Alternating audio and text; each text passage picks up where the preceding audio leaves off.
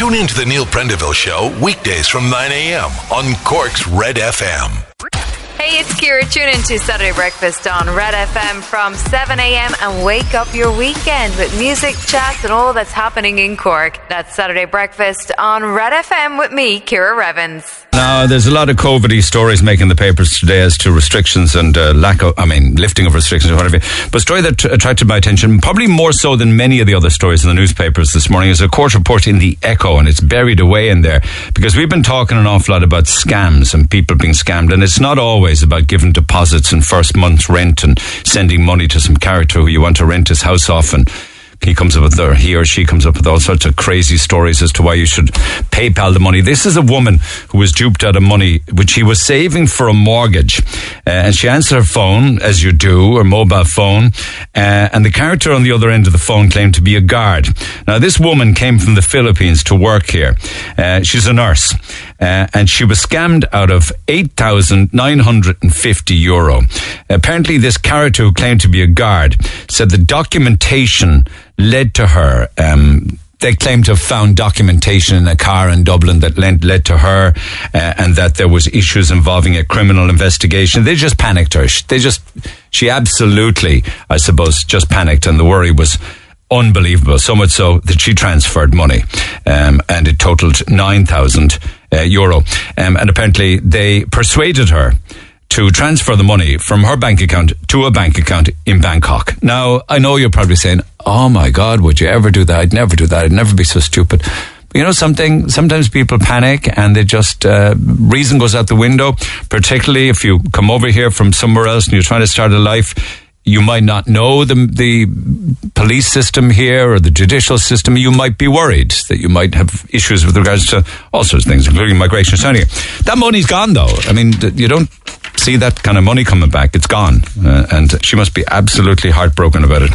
So we do have quite an amount of stories then regarding when things will relax. But again, it depends on which paper you pick up. Like some are saying uh, t- next month, certainly next month, for a phased reintroduction of click and collect retail, hairdressers and barbers, religious services, all returning uh, next month. And that could well be May fourth, which isn't too far away now, to be quite honest with you.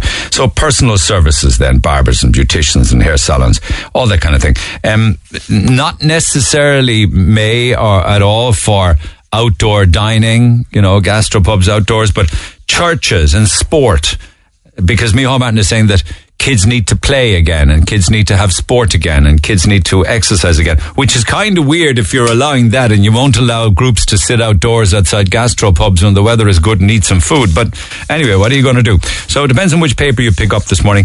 The vaccinations are back on track again now. Um, and then does that mean that, like, if you can go to mass, you can go to the barbers, you can go to the beautician, why can't you go on a sun holiday in June or July? And they're, they're saying, ah, no, and that might be the back end of the summer, but it certainly will be before the end of the year. Are you, are you serious? I mean, if there's a vaccination passport for people who've had their jobs, who can stop them? I mean, when they say foreign holidays are on the horizon, it really depends on, you know, because you'd have a digital green card. Depends which paper you pick up this morning. Like, for instance, they're talking about a huge drop in numbers of the virus outbreaks and a huge drop also in the amount of people in hospital. And that story's picked up in the in the Mail. But ministers are pushing for foreign holidays by the end of the summer. And when do you even decide when the summer is over? I mean, is that like the back end of August? Is it September? Um, be interesting to know if you guys have made bookings. I'd love to know. Have you tentatively booked a flight? Have you tentatively booked a, an apartment or a hotel overseas? Where are you at with that? Uh, Pfizer are going to vaccinate their staff uh, next month, and I suppose they're entitled to do it. They own the vi- they own the vaccine in the first place. But um, the J and J jab will make a big difference because it's a single jab, and Leo Varadkar's gone on about that in the papers today. There are other stories. Um, I was telling you during the week that uh, they're putting a gate near the lock because of the concerns of the res- residents. Apparently, The Echo said this morning that gate is now in place. Story that I'll come back to later on is, again, uh, another, uh, I suppose, kick in the teeth for people on the north side. Uh, SouthDoc is to reopen. But is it really, though? Um, because it certainly isn't the type of SouthDoc that they have on the south side out in the Kinsale Road. The Blackpool SouthDoc is by appointment only. Like, they are still want people and they are still encouraging people to go to SouthDoc in Kinsale. So it's kind of like... It's kind of, it's SouthDoc light, really. Uh, anyway, we'll come back to that later on this morning. And then uh, they continue to ramp up the pressure at council. And that's good that councillors are doing this with regards to more public toilets to be inside, uh, installed. We, like, we don't even have, we didn't even have them the last year as a te- on a temporary basis. So that needs to be fixed. Like, with all of, like Kieran McCarthy, the councillor, is saying, you know, with all of the walking and with all of the people out enjoying the fresh air, say for instance down around the marina, there isn't a single public toilet down there. But do you know something? There used to be, right down in the village, there used to be, in that patch of land by the um, Scout Hall, there was a toilet there for men and for women. They knocked it like they did with all the rest of them.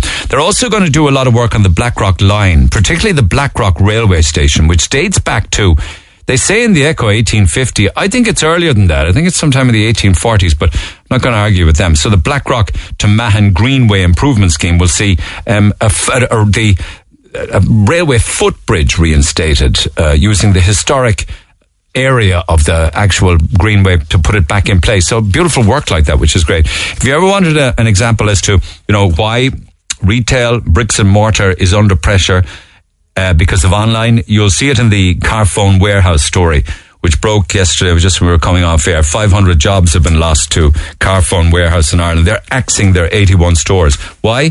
Well, really, the, the, you, you probably are well aware of it, because people are buying more and more online, and they're certainly buying more and more tech. And the age group, the age group that are buying lots and lots of tech are very much of the younger generation.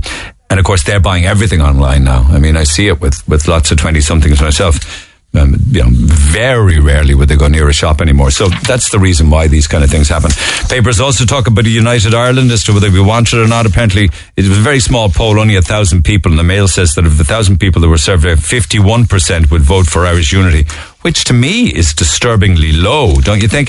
And also another company that did really well over uh, COVID is the story in the Mail, because everyone was baking. And what do you need to bake? Yeah, I know you need butter and you need, sorry, I know you need flour and I know you need buttermilk and stuff like that, but you need good old-fashioned butter. And apparently Kerrygold are selling butter out the yin yang and have been for the last twelve months. And plans now for new school bills is a story in the Irish Times today, where schools will be given a choice in all of the new builds or retro Um, or work being done in schools to put in gender neutral toilets. So you will see on the plans from now on, the illustrations will show design guidelines for boys and girls access to the same toilet, um, for they to be gender neutral. Um, lines open one eight five zero, one zero four, one zero six. This is also Earth Day today, so all of the papers have loads about the planet and how if we don't get our act together, we're doomed. The Neil Prendeville Show. And you can text oh eight six eight, one oh four, one oh six. Just a fast one here. It's a really strong story here. It came in by email. I wonder if you could share our story on your show. We had a scary event with our eleven-day-old baby girl on Monday afternoon in Duns in Bishopstown. Uh, my husband was sitting in the car with her when she went off and stopped breathing. Just stopped breathing. Went off, I mean, probably means for a nap, but literally stopped breathing. So a number of people came to his assistance in the car park, but in particular there was one woman who was trained in first aid who took her from my husband and assisted. Now, don't know how she assisted, but the, the family say, we are truly grateful to this lady for helping our little girl and would like to track her down to thank her. That's as much as I know. I am assuming that the woman trained in first aid Uh, managed to get your little eleven-day-old baby daughter breathing again, yeah? Um, so thank you, Megan Pickett, for getting in touch. We will uh, we will see if we can get a response to that, Megan, see if um, whomever that person was will come back and we can put you in touch, because sometimes you panic, don't you? That's the problem, you panic. And you don't ask for details. And sometimes you panic so much you don't even say thanks. And of course, you weren't there, I suppose, when all of this was happening. You were gone shopping. So whomever it was, if you know who it was, would you please get in touch? touch text oh eight six eight, one oh four, one oh six. The Neil Prendeville Show. Amanda, tell me about your own situation. Have you been homeless for long? Um, I've been homeless now for the last couple of years. Um, um, I'm a recovering heroin addict, Neil. Um... I went to treatment and things like that. I think as our government have an awful lot to answer for, for the homelessness, yeah, you why? know. Why? because for the simple reason um, they look they don't they look at us, they judge us through our addictions and things like that, you know. Um, how can I put this now? Like, if we're under the influence and things like that, the Simons, they will not leave us in. They'll no. leave us on the street, mm. no matter what kind of weather it is, you know. All we're looking for, Neil, is somewhere to call home, somewhere that's safe, you know, safe haven and food. That's all we need. You know, how, you know, Simon, Simon are going to build something like seventy or eighty self-contained units. Are you aware of those apartments and houses over on the Quays? You know, oh, yeah, I, I, we, we we heard rumours about that, all right, but we didn't know if it was true or not. Yeah, it is, but you but need to be at, you need to be clean and out of rehab and everything for it. Yeah, but even at that, Neil, like, you know, like the Simon community below on Anderson's Quay, you know what I mean? Like, the elderly people, you know, like if they come back under the influence and the alcoholics and stuff like that, if they're too much after having too much drink, they they're left out on the road for the night. I know. I know. You know. And where do you sleep at night, Amanda, for the last... Like, it's... Uh, yeah, Seamus is telling me you're homeless I, well, ten actually, years. You've got into... Um, I actually eventually got into a B and B yeah. down in the Acton Lodge, down the Western Road. Now, if the homeless hap that's paying that for me at the moment, you know. Um, but with the homeless hap, uh, there's no one taking it. Yeah. There's no one accepting it. No landlords are accepting it or anything like that, you know. Like, going back last year, I remember I viewed a place in Blackpool and he wanted three thousand six hundred up front off me for that. You know, where am I going to get that kind of money? Why was it so high, though? I mean, was that a few months' rent in advance or something? No, it was only a, it was only a one-bedroom apartment and he, it was eighteen hundred euros a month and he wanted eighteen hundred up front. Now, where are we meant to get that kind of money, you know? Like, we're not... Like, we're being judged. You know what I mean? And we're, we're at the lower class. And was there know? a time I mean, was there a time in your life where you had a roof over your head, your own home? Oh, I, I had. I had two homes over my head. And the last fourteen, fifteen years, everything has gone downhill with me due to homelessness. And what happened? I mean, what? Talk to me about the slippery slope to heroin. Um, it was just got to do with my childhood growing up, you know, um, a past, put it that way. And it just got too out of hand. And I just went down the wrong road. I car- car- hung around the wrong people, you know. Now, you can bring a horse to water, but you can't make them drink this, you know, that kind of way. But when I seen other people doing it, I, it was like euphoria to me. You know, when I done it, it was euphoria to me because it took away my problems. You know, not for a whole a week or anything, just for a couple of hours that I was taking it. It took away my problems. I didn't have to worry about nothing, you know. But still, when that was gone, there was no one there to help us. You know, we were being judged by that then. Like, an addiction in some people, it's like on the streets, it's only addiction that we can look at. It's what gets us through, you know. We need help. We're screaming for help out there. And what strikes me as very worrying is the amount of deaths in the space of a couple of months now. Is it like five, like in, maybe six deaths? There are six deaths in the last five weeks, Neil, and oh there are six God. people that I know very, very well. Six friends of yours? Six friends of mine, yeah. And I don't want to drill into their own specific circumstances, but would they all have been deaths due to overdosing or deaths by no, misadventure? No, no, no, suicide and mm. because no one's there to help or crying out for help, trying to get homes and things like that. This lockdown is killing our mental health, you know, because we can't go nowhere, we can't go and meet people, we can't talk to people, we can't go to our key workers. You know, but how did you manage to get clean? In fairness to you, how did you get into I rehab? Went tre- I went to treatment in the end, Neil. I had to because I went to my family, and my family said, "Like, I don't want to be burying you before." My mother and father said they don't want to be burying me before they pass, or that kind of a way. Like, no one wants to see their child pass, like, you know. And and how difficult was that? How difficult was it to come off and detox from heroin? Very, very, very, very hard, Neil. Very hard. And it's still hard today. Like, and I went into treatment on the ninth of November, Neil, and I still find it very, very hard. And today. Did you have to pay for that?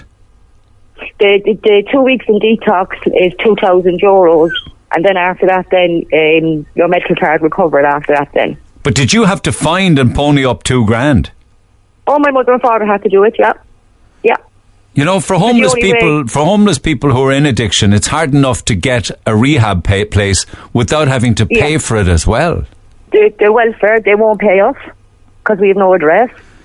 If you don't have a home address, you can't get welfare assistance. We you can't, can't use Simon. You can't use Simon or a B and B as an address. No. You know, we have to be actually full time in the in the facility in the Simons before know, we can use their know, address. Have a full time bed and everything else. You know, if we're on the street and we have. we're getting no welfare. And, you know, that was November when you went in and came out clean. Mm-hmm. How difficult is it to stay clean? I have, I won't lie to you, Neil, I have relapsed. Yep. I know, I know. Yeah, I, I have relapsed. Because you and just felt so low. The last two weeks now have been very hard for me again, because I'm trying again the last two weeks to get clean again. I'm clean for five months and I relapsed. I know you were. And is it made more difficult because of the company you keep? Oh, yeah, yeah. Because everywhere you go, it's like walking into a sweet shop, Neil, and asking for a penny jelly. It's there. It's easy to get heroin now. It's so, so easy. How do you fund it? Yeah. How do you pay for it? Well, Neil, I did turn to shoplifting, I won't lie. And would you go into different shops to get um, big money items, or how does that work? No, it was ma- mainly all stupid items, like makeup and stuff like that. Did you get caught by the guards for shoplifting? Oh, I did. I did, yeah. It was for food. You know, I actually went to robbing food because I was so, so hungry. And do you use the homeless help at the, at night? Do you use all of the different volunteer oh, I services? Do. Oh, I use uh, if we hadn't got those services on the streets every Monday to Sunday night, we don't know where the homeless will be today. And can you stay in the guest house long term? Um, yeah, we. Well, at the moment, I'm there now the last two months.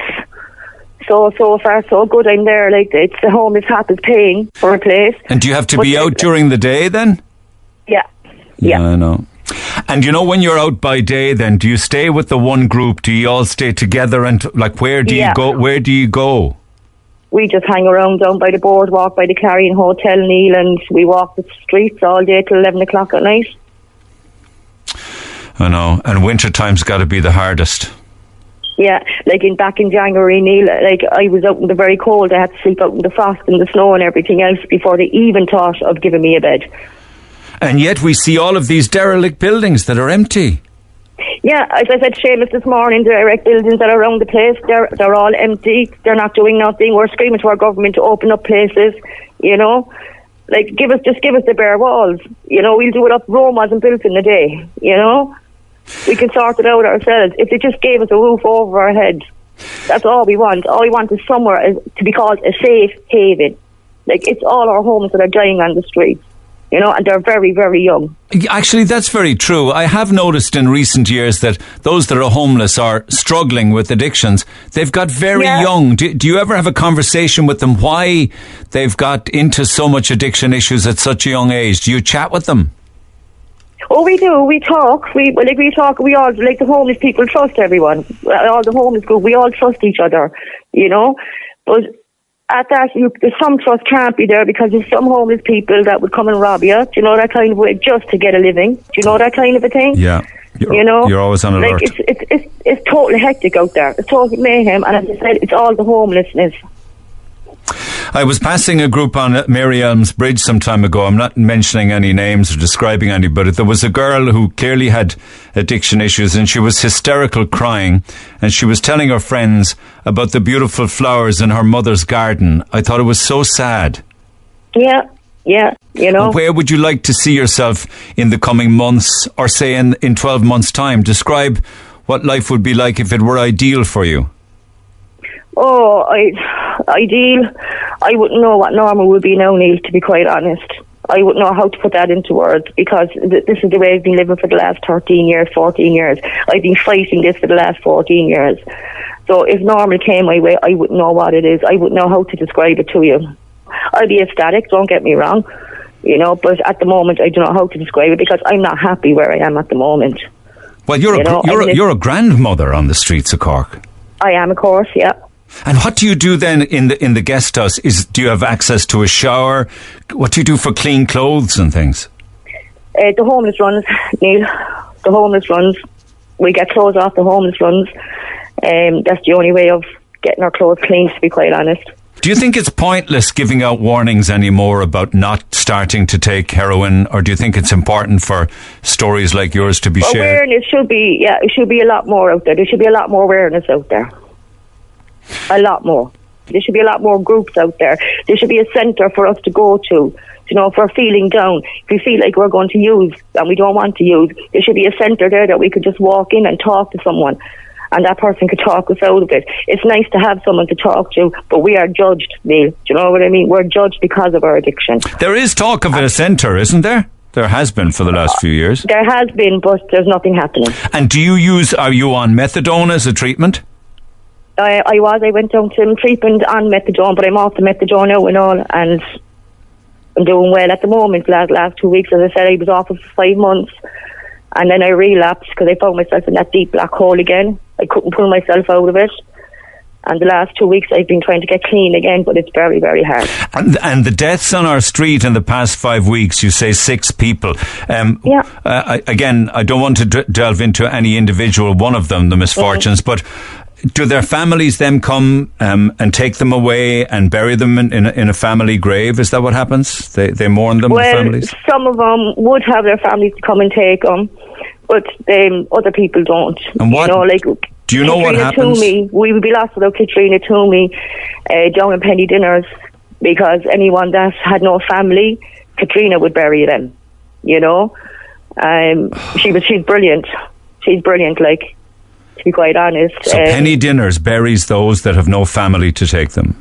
Oh yeah, and Katrina would start that out. She'd do up a GoFundMe page. She'd do everything. She'd help get the money in, you know. She's very good, like, and the homeless run street angels. Do you think enough is being done with regards to the dealers and the people that are supplying the heroin? Well, um, like, you can bring a horse to water, but you can't make them drink it. Like, it's not exactly the dealer's fault either. Do you know, that kind of a way, like, you know? But how, what's your with, what's your relationship? It's all got to do with money at the end of the day. It's yeah. all about money. But what's your relationship with the Gardaí then? Is it good? My relationship with the guy. No, just, just, just general, in general. Well, do you get hassled all the time? Oh, I get stopped all the time. I get told, I get told to move on from where I'm sitting down.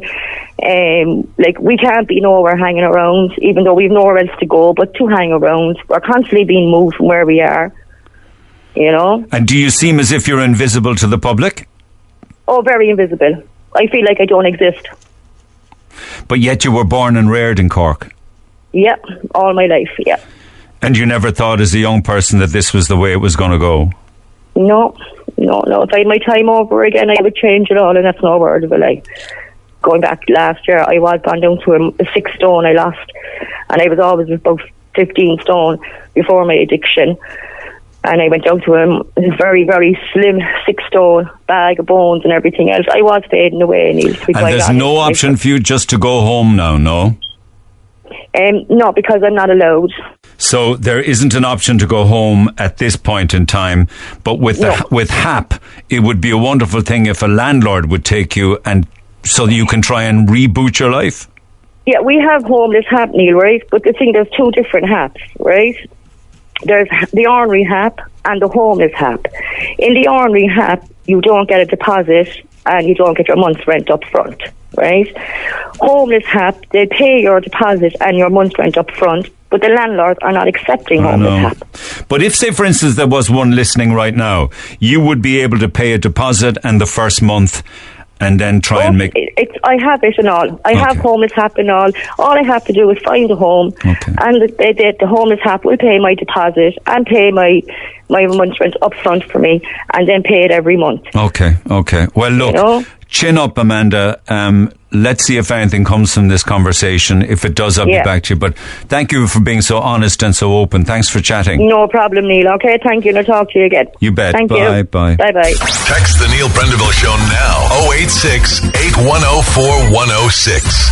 Red F M. In conversation there with uh, Amanda, um, and that's a very, very personal story of hers, of course, as much as I could go into her personal life, that is. But one aspect of the conversations that really shocked me uh, was the fact that where, where it's not possible to find out the family or relations of somebody who dies homeless on our streets, Penny Dinners bury those that die homeless without family that can be found. I think that's awful. That's like a story you would have heard from one hundred fifty, two hundred years ago.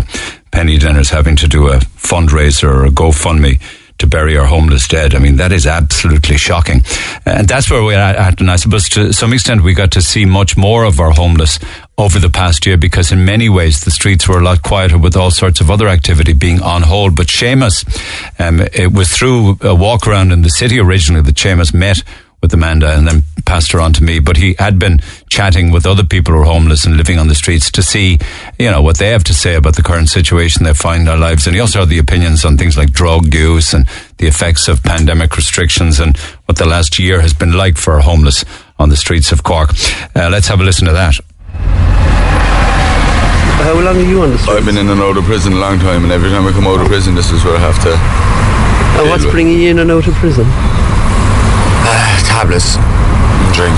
And all, all I can do is take tablets and drink to try and keep the cold away. And, and I mean, especially being out all night and stuff like that, you know? I wake up in the morning, look around me, I say I need something for my head. Something to change, alter my mind, do you know what I mean? It's not easy, like, you know what I mean? And how did you... To be honest, I'd work, like, I'm well able to work. I can turn my hand to anything, like, I'm a qualified welder, like, you know what I mean? But I ended up in the streets when I came out of prison. Well, they had been B and B's and this and that, like, but it's not so hard, it's not so easy in B and B's, like, when you have to feed yourself and you to pay rent to them then as well, like, you know what I mean? Be left off at no, and I don't want to go out and commit crime because I don't want to end up back in prison, like, I'm already after spending half my life in prison as it is. And are you using now yourself, or...? I dabble it, I dabble. But that's just to keep me, keep the cold away and... And is it hard to get stuff on the streets? Nah, I wouldn't be. Like, if you... If you sometimes it is and sometimes it isn't, you know? If you wanted it hard enough, you'd get it. You know, that kind of way? Yeah. And it's all who you bump into as well, you know? That's how it's very hard to get out of this vicious cycle, because when you're walking down the road, you're just going to bump into, like me coming out of prison, you're going to bump into people like that you hadn't seen in a couple of years, and you're going to be like, story, come on, any excuse for a session then, you know what I mean? And like the, the, the pandemic, the lockdown recently, has uh, has things been... Oh, it had a serious effect on everything, it did. Everything. You know, you can't walk down the road, man, you're getting stopped and checked and searched and this, that and the other, just because, maybe, I don't know, just because you probably, probably didn't know us from around these places and stuff, you know? I wake, I wake up in the hostel, and um, it's it's um, it's it's twenty-one euros for a hostel. So um, yeah, do you know? And I'm I'm, I'm clean, and, and, and do you know, do they, like, and they all know that I'm I'm a good-hearted person. Do you know what I mean? I'm not I'm not I'm not I'm not. I'm not do you know what I mean? Like, if if if, if someone if someone someone fell or someone someone collapsed or whatever else, I'd be straight over there on the. Do you know what I mean? You know? And are there many people in the homeless community in Cork on on drugs? Um, not as much as before. Like, do you know what I mean? Like two years ago, there would have been a lot. Yeah. Now there's now there's not. Do you know what I mean? You struggled with addiction for a while, didn't you? I, I struggled. With, I struggled with um, addiction. I'm I, I'm on a methadone program, so I, I mean, I gave up everything else. But I'm just staying on the methadone program. And, and that's and that's keeping me stable. And do you mean I've, I've been on heavy drugs since I was twelve, crack and heroin and all that. So I, I've been, since a young age, I've been through that. So I've seen, do you know what I mean? So I said, look, look, I says, I, do you know, I, I, I, I, I, I'm not going dying from drugs, like, no way. I says, nah, nah, this is not happening. I, I, says, I says, I'm better than this. We survive by gagging, right? I don't like people going up to other, you know, holding the cup and going up to people like this. I think that's totally intimidating them, especially when they pick older people, do you understand me? And then when I, I sit down and I say, any spare change that dormless, and if they say no, I say thanks very much, God bless, have a good day. Mm. You know? Yeah. Manners cost none. You know what yeah. I mean? I was brought up by a good family. Are you using yourself at the no, moment? No, I'm off in now six months. I don't touch it. Don't touch it, and I never again will go back there. And are you getting the, the supports that you need, you feel? They're there for me, right? And I want to be able to use them in the right way and the right time. It's pointless me saying, yeah, yeah, I do that now, when I'm not fully committed to it. Do you know what yeah. I mean? I want to be fully committed to every, to, to be clean. Do you know what I mean? And the only way I'm going to get that is if, my, if I really, really spend around twelve months to eighteen months of absolutely clean urines, No charges, no nothing. And yeah. Just being a good boy. Well, you're you're one third the way there now with six months, so course, like you're nearly there. The hardest part is to stand.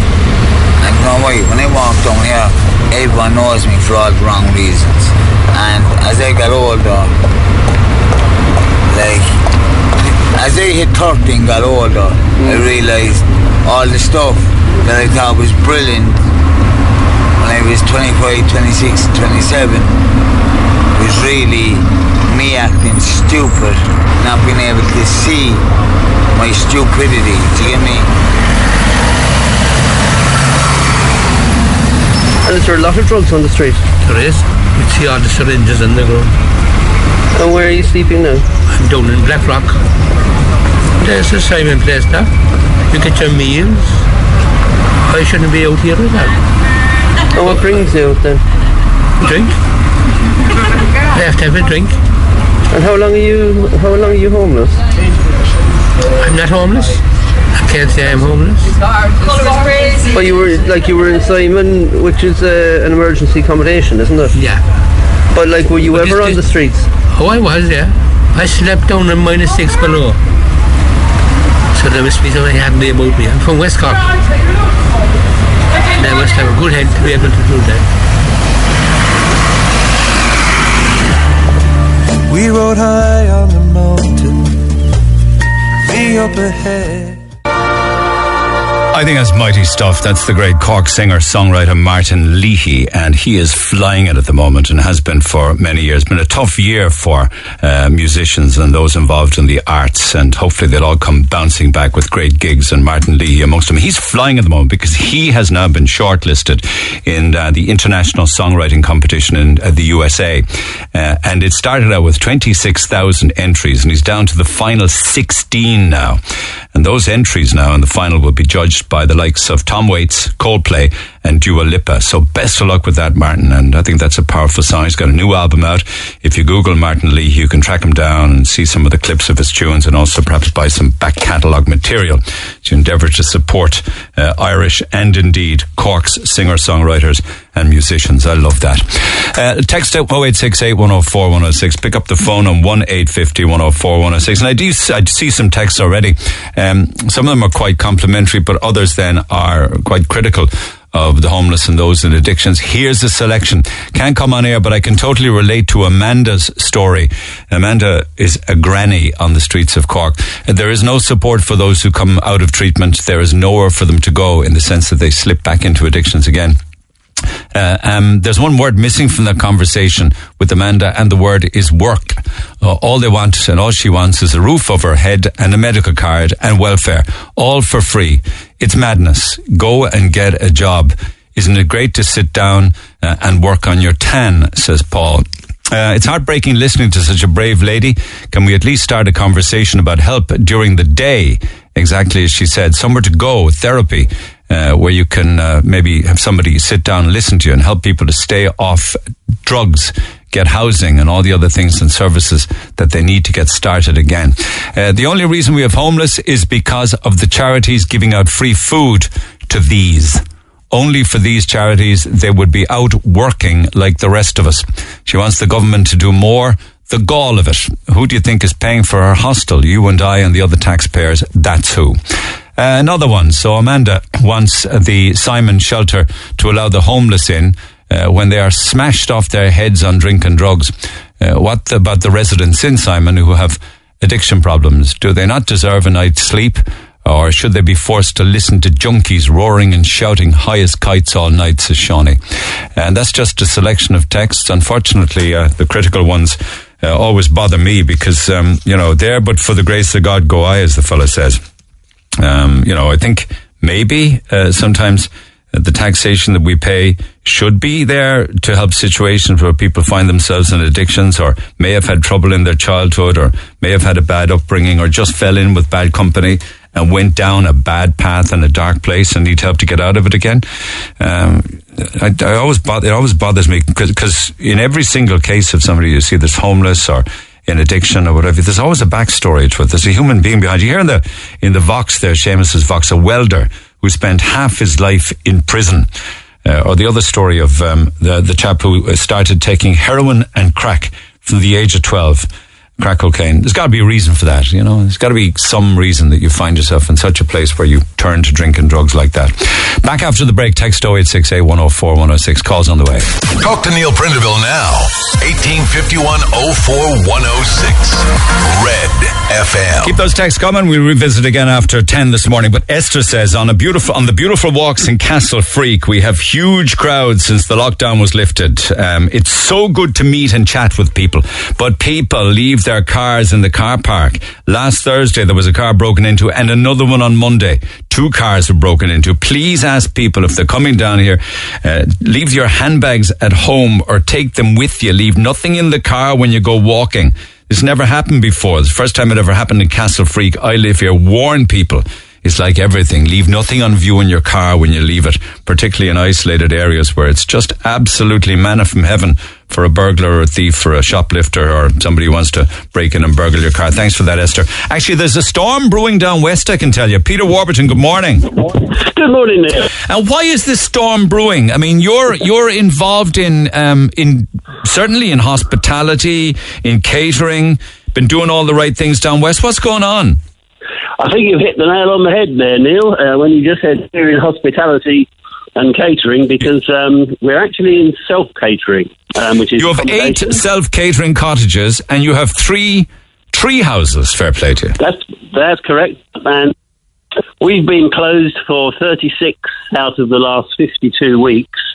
And, um, and over the last four weeks, we've been mounting a campaign to uh, try and persuade government to look at hospitality slightly differently.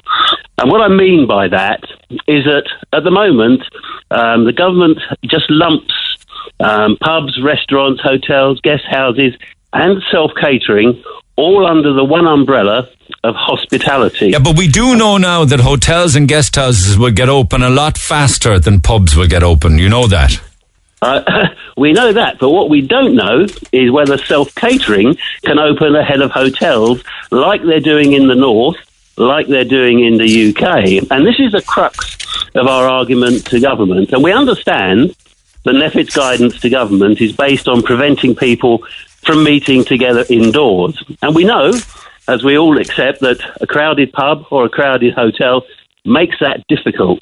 And our point, which we've tried very hard to get across to government, is that at the moment you could come down here to Skibbereen on a wonderful day like today, um, within the guidelines. You could go to the beach, but you have to return back to Cork. You couldn't stay overnight anywhere. Um, because yeah, I mean, no, but you like if you owned a holiday home down west, you could stay there. If you owned a holiday home, that's fine, yeah. But you can't rent one. And this is our this is our point. The self-catering sector, like ourselves, we've been closed. We're a business that's been closed for the last thirty-six out of the fifty-two weeks. And so what we're um, stating to government is that if you come down, let's say, for example, and you come and stay in one of our tree houses tonight, you don't interact with anybody else. You don't see anybody else. It's completely safe, and that's the government's strategy. They want to reopen society, kickstart the economy when it's safe to do so. And when we say safe, yesterday when I was listening to your programme, I thought it was fantastic. I think you said there was nine infections on Monday in the whole of Cork. Yeah, we had a bit of we had a bit of a bounce yesterday, unfortunately, but certainly we're still down in less than a couple of dozen. You know, I, I thought I, I thought you had grief with the likes of Airbnb. My understanding was that people are booking at the moment uh, in contravention of government restrictions, uh, holiday homes and cottages and places to stay in West Cork. Yeah, you're, you're dead right. And then, this is why there's two strands to this argument. First of all, we want to make the argument to the government it's safe for us to reopen. In Skibbereen and Bantry, the full instance rate... Uh, okay, you're, you're going to have to move around there because um, because it's breaking up. I mean, you said that there's an online advert from Airbnb and the heading is, another weekend at home, question mark. What, exactly. What does that mean? Are they trying to encourage people to book... holiday let me give, weekend let breaks. Me give, let me give an exa- example here, Neil. Yesterday, um, while we're closed, we had two... No, it's not happening for me, Peter. Just try one more time there. Just one more time. Yesterday, what happened? Okay. We had two phone calls um, for people wanting to come and stay with us. Yeah. And uh, and we said, no, we can't. We're closed. And they said, oh, we thought you'd be open because we've tried two Airbnbs and they're, and they're full. Now, what we want to do, the, the government um, knows this. The government knows that Airbnb, um, we, we're not against Airbnb hosts, but what we want is a level playing field. Okay, whilst, whilst that's very unfair. But surely the West Cork guards call to these and tell them to leg it back home, no? I mean, that, that's the thing which obviously isn't happening. Um, and, and do you know what, Neil? We don't want that to happen. There's no need to do that. What we want government to do is to, to create a level playing field. It's safe to do so where we can reopen as well as Airbnb. But at the moment, there's not um, a level playing field. But so if they're I- turning a blind eye to Airbnb, why don't you just take bookings?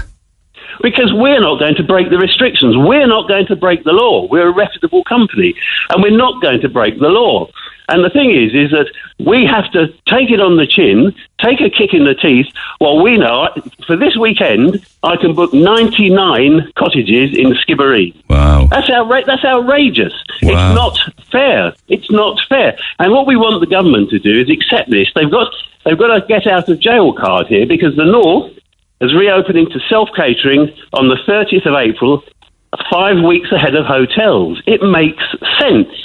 You know, you can stay in a self-catering uh, accommodation completely safely, um, but just a little common sense will go a long way. I understand what you're saying. If you can go and get a haircut next month, or you can go into a hairdresser's or a nail technician or a beautician or a barber's, Uh, surely be to God you could rent a self-catering cottage or a treehouse or a holiday home. Exactly, that's exactly our point. And and it was a real kick in the teeth to us when the government re- um, released the um, restrictions under consideration for next week. There's no mention at all of, of self-catering, you know, churches, construction, et cetera. We want to pers- churches, this, this construction, a, sport, yeah, exactly. Barbers, hairdressers. They, they can, they can, they can reopen, but we're sitting down here. It's completely safe. Have a think for a moment, Neil. The good it will make to somebody's physical and mental well-being to come down to Skibbereen, go into a tree house, relax in your hot tub full of chlorinated water looking over the Cork countryside. That's hugely beneficial. But here's the problem, though. What about all of the people who live down in the area, whose home is there, whose life is there, and they see people coming down from Cork City, or they might be coming over the border? Surely they'd be annoyed or worried. But not at all, because they're allowed to do so. You can come down here quite... No, no, they're allowed to do so as long as they don't hang around, they go home again. But they might be, they might feel different about it if a family book a house for a week next week, you know? But, but but also, they're allowed to come down here. One household, that's the rule in the North, one household um, can rent somewhere. They're allowed to travel down here. Now, when you say hang around, wouldn't it be better for them, as opposed to going to the beach or to the farmer's market, to be in a single unit on their own, not interacting with anybody else? Of course it would be. Other people are texting now saying that you should join Airbnb, and the hell with the rest of them. But But, but also, we're not going to break the law. And that's what we would be doing. First of all, we've no inclination to do that, but we're not going to break the law. And the government, we don't want to close down Airbnb, but what we want to do, we want the government to create a level playing field so that we can all reopen safely. Uh, okay, okay, okay. And when do you think you will get the nod? June? you know, well, you know, it, um, I hang my head in desperation because... Um, You know, we simply don't know. That's the answer. We simply don't know. And it's ludicrous to, to lump us together with bars, restaurants, pubs and hotels, because we're different. We can open safely. And, you know, when you were open, I mean, are the tr- say, for instance, the tree houses, are they very popular? Extremely popular. I mean, last year we were named as one of the top fifty places to stay in Ireland. So, yes, we're popular. Isn't that amazing? I mean, how do you get up to it? You've just got uh, wooden steps, uh, old tree trunks which have been cut down. Um, you want to come down and have a look? We'll invite you. I fucking love it. I think it sounds superb. All right, well, I'll see you when we can get there, all right? Okay, thanks, thanks, Neil. Cheers for now. Take care. Peter Warburton, who has uh, eight self-catering cottages and three houses, three tree houses, and will not break the guidelines. Although, today you can book ninety-nine self-catering cottages or houses uh, for rent on Airbnb. We're back after ten. Text oh eight six eight, one oh four, one oh six. I'm Lana O'Connor. Red F M News is first for local, national and international news, and you can stay up to date by tuning into our hourly news bulletins or by clicking on red f m dot i e. Get it off your chest. Text the Neil Prendeville Show now. oh eight six, eight one oh four, one oh six. Red F M. Weather's in, weather in the U K is absolutely terrific at the moment. Uh, I'm not going to call it a heat wave, but they're certainly getting a lot more sun and a lot higher temperatures than us, and it'll continue. Why do I mention that? Sarah was on the air yesterday. We were chatting about Court Mac and her mum working in the Court Mac Hotel. And I said, did you get out? And when restrictions lifted on Monday and you could go and have a sup or have some food outdoors in a pub or restaurant or a gastropub, and she said, yeah, absolutely. She said she went to a place where she loves very much, a place called Howl at the Moon, the gastropub that she visits in the Hoxton area of London. And she told me that it's actually run by a couple of guys from Cork. So we tra- tracked the two of them down. One is Joe Ryan from Ballinascarthy and the other is Seamus Travers. And he joins me by phone just ahead of what will probably be a very busy day from Seamus. Good morning. Thank you, Neil. Thank you for uh, for bringing me on. I'm delighted to... I just have to clarify. I know you're going to clarify. You're technically not a Cork man, is it? Yeah, yeah, I'm half a Cork man. So I came, I came to Cork when I was fourteen from England, and and Joe, Joe, my business partner, he's he's from Ballinascarthy, so he's a, a born and bred Cork man, but. You know, my mother's from Rossmore in, in West Cork, so, you know... Ah, but need, listen, if we, put, if we put you in the middle of Patrick Street and gave you directions to get to, say, Black Rock or Granabraher, you'd be able to do it. Oh, definitely, for sure. No, I, I, I like I, you know, I, I went to I went to U C C and ah, you're a Cork man. Get over yeah. it, will you? Get over it. Anyway, I was looking at your Instagram. I mean, like certainly your food looks fantastic. You got a right kick-ass looking burger going on there. But what's it been like since you opened on Monday? Well, to be honest, Neil, we've been we've been obviously very busy. There's like all the pubs in London have been able to do outside trade-ins from like last week, uh, but we've got a garden across the way which we're renting from a, a local charity who kind of owns it. The best way I could explain that garden is, you know, with the Oval pub in Cork, you know, the garden just behind it, or the, the kind of park behind it? Abs- that's called Bishop Lucy Park. You know that. Yeah, yeah. I know, yeah. It, it's around the same size as that. But so we're, we're kind of renting that park now, so everyone can kind of get their beers and go out there. And yeah, people are loving it. It's, it's good. Oh, my God. That's the size you've got to use. That's incredible. Yeah, yeah, it is, and, and we put a, we put a couple of bars in there, and yeah. So, yeah, so is that are you, are you are you doing walk-ins? Are there pre-books? Are there time limits on drink and food? What's the deal? No, so Neil, there's no, uh, in the U K, even last year when we kind of reopened after the, the restrictions, there was no, I know there was a ninety minute uh, rule in Ireland, but that was that was never implemented in the U K. So like walk-ins, bookings, yeah, it's grand. And yeah, yeah you don't have to stay there for ninety. We want, we want people to stay there for more than ninety minutes. And like, are you wel- welcoming back all of your regulars who you hadn't seen for some time? Is that the way? Yeah, I mean, like, obviously, so last year we got to do the takeaway beers, which was great, but... When the restrictions came back in again in December, we weren't able to do the takeout beers. It was just click and collect, and they didn't really work from us. So, like, we we we, yeah, we didn't see a lot of our regulars for like five months. So, and yeah. and how did yourself and Joe team up? What's the backstory to that? You went to U C C. What was he doing? How did you meet? So, so he, we, I went to school in Clonakilty, to Clonakilty Community College, and me and Joe were in the same class, and then we went.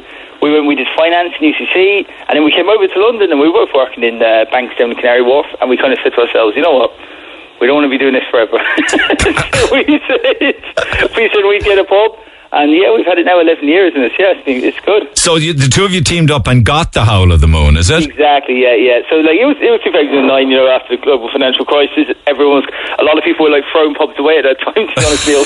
We were like...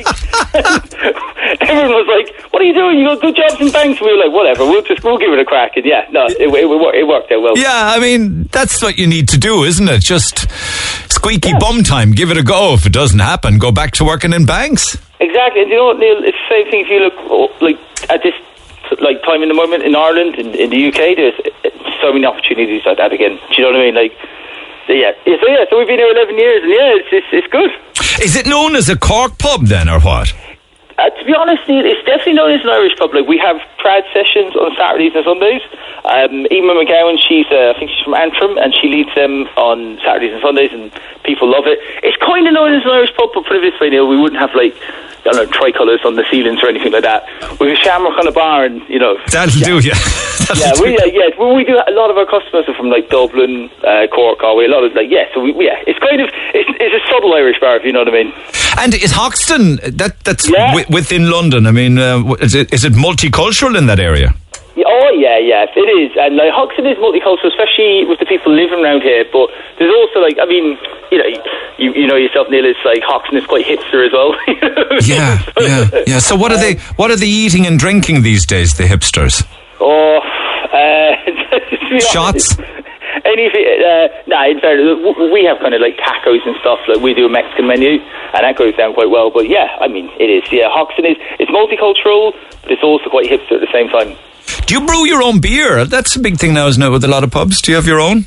No, we're thinking about doing it. We have talked about it for a while, Neil, but, like, it's, you know, it's like one of those things that we keep talking about, but it's, like, another thing on the list to do. But yeah. So, so you, are you pretty much back to the way you were now, all but nearly?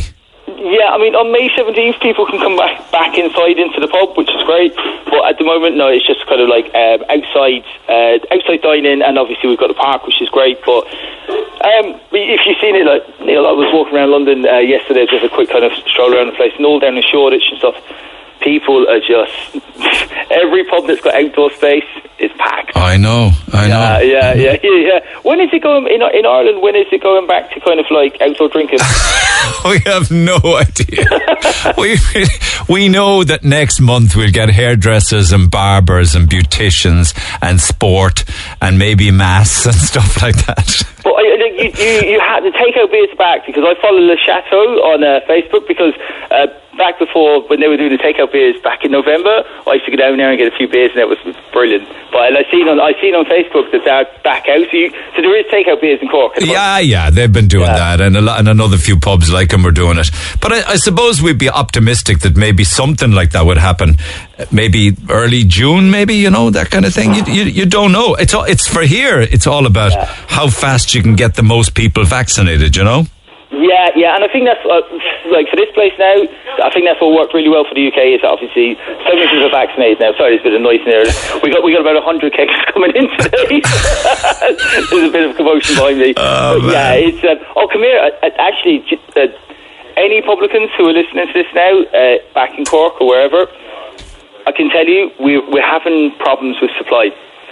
So today we've got twenty kegs of Guinness coming in, but Guinness is in is in short supply. Why? Can they not keep up with demand? No, I suppose they have to make it fresh, is it? I think I think it's because basically they've been operating at reduced capacity, and like I was talking to a Guinness rep last week, and he told me, um, no, I don't know, it's just you know whatever, but he said a million kegs left Dublin to go to Holyhead uh, last week.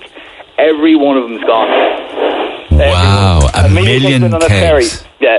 Now, uh, yeah, that, that, that, that, a that million kegs. I don't. I think there's an extra zero on that somewhere. A million kegs. Well, no, we in, in fairness, we are like it. I think you know everyone's talking about like when things get back open, like there'd be like a pent up demand. Oh yeah, yeah. And to be honest, what I found in the last like what whatever ten days of being open is absolutely true. There's, That's there is, brilliant. Yeah. I mean, it's yeah. great to see. People so deserve it, don't they? So if oh, you run out of Guinness, do you not have Murphy's or Beamish or anything like that? I was about to say, I knew, I knew you'd bring Murphy's. um, no, we don't, we don't sell Murphy's. We uh, we, com- we contemplated it maybe about six, seven years ago. It was actually a bar in Shoreditch that used to sell it, to be honest. Guinness is such a, you know, like it's such a strong brand that it's like, yeah, you, you can't compete with the Guinness. Uh, listen, unless you're in Cork. You so belong behind the, uh, the bar of a pub, the, the counter of a pub. You don't belong in a bank at all, you know? That's what I told my mum. Oh my God. Good job, good job.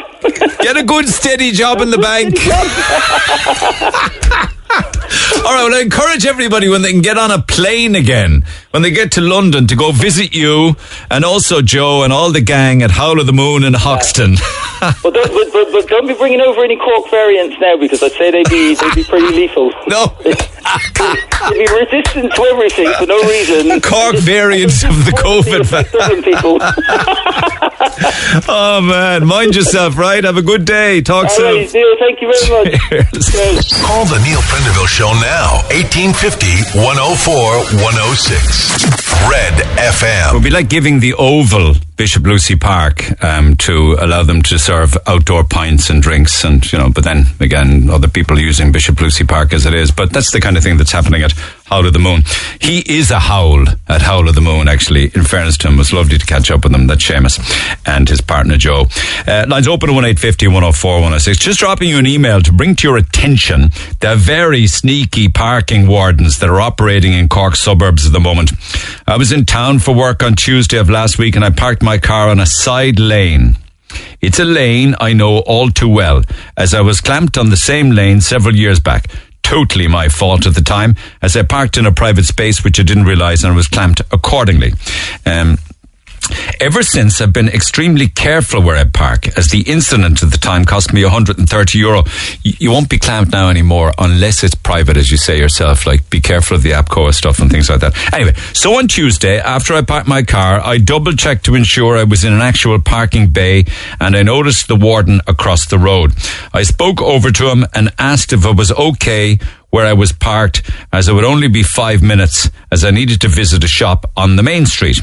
He said, no problem, you're fine. So I happily went about my business. Remember now, am I okay where I parked? It'll only be five minutes. Okay, you're fine. Went in about my business. Then to my shock, the following Friday, I received a nice surprise in the post. A fifty euro parking fine. For what? Non-display of tax. I was a bit confused as my car is taxed until February twenty twenty-two. So I called Cork City Parking and they advised me that my tax disc was turned the wrong way. I went and checked and it turned out that my two-year-old daughter, the night before I had taken the disc, the night before had taken the disc out and put it back in the wrong way round.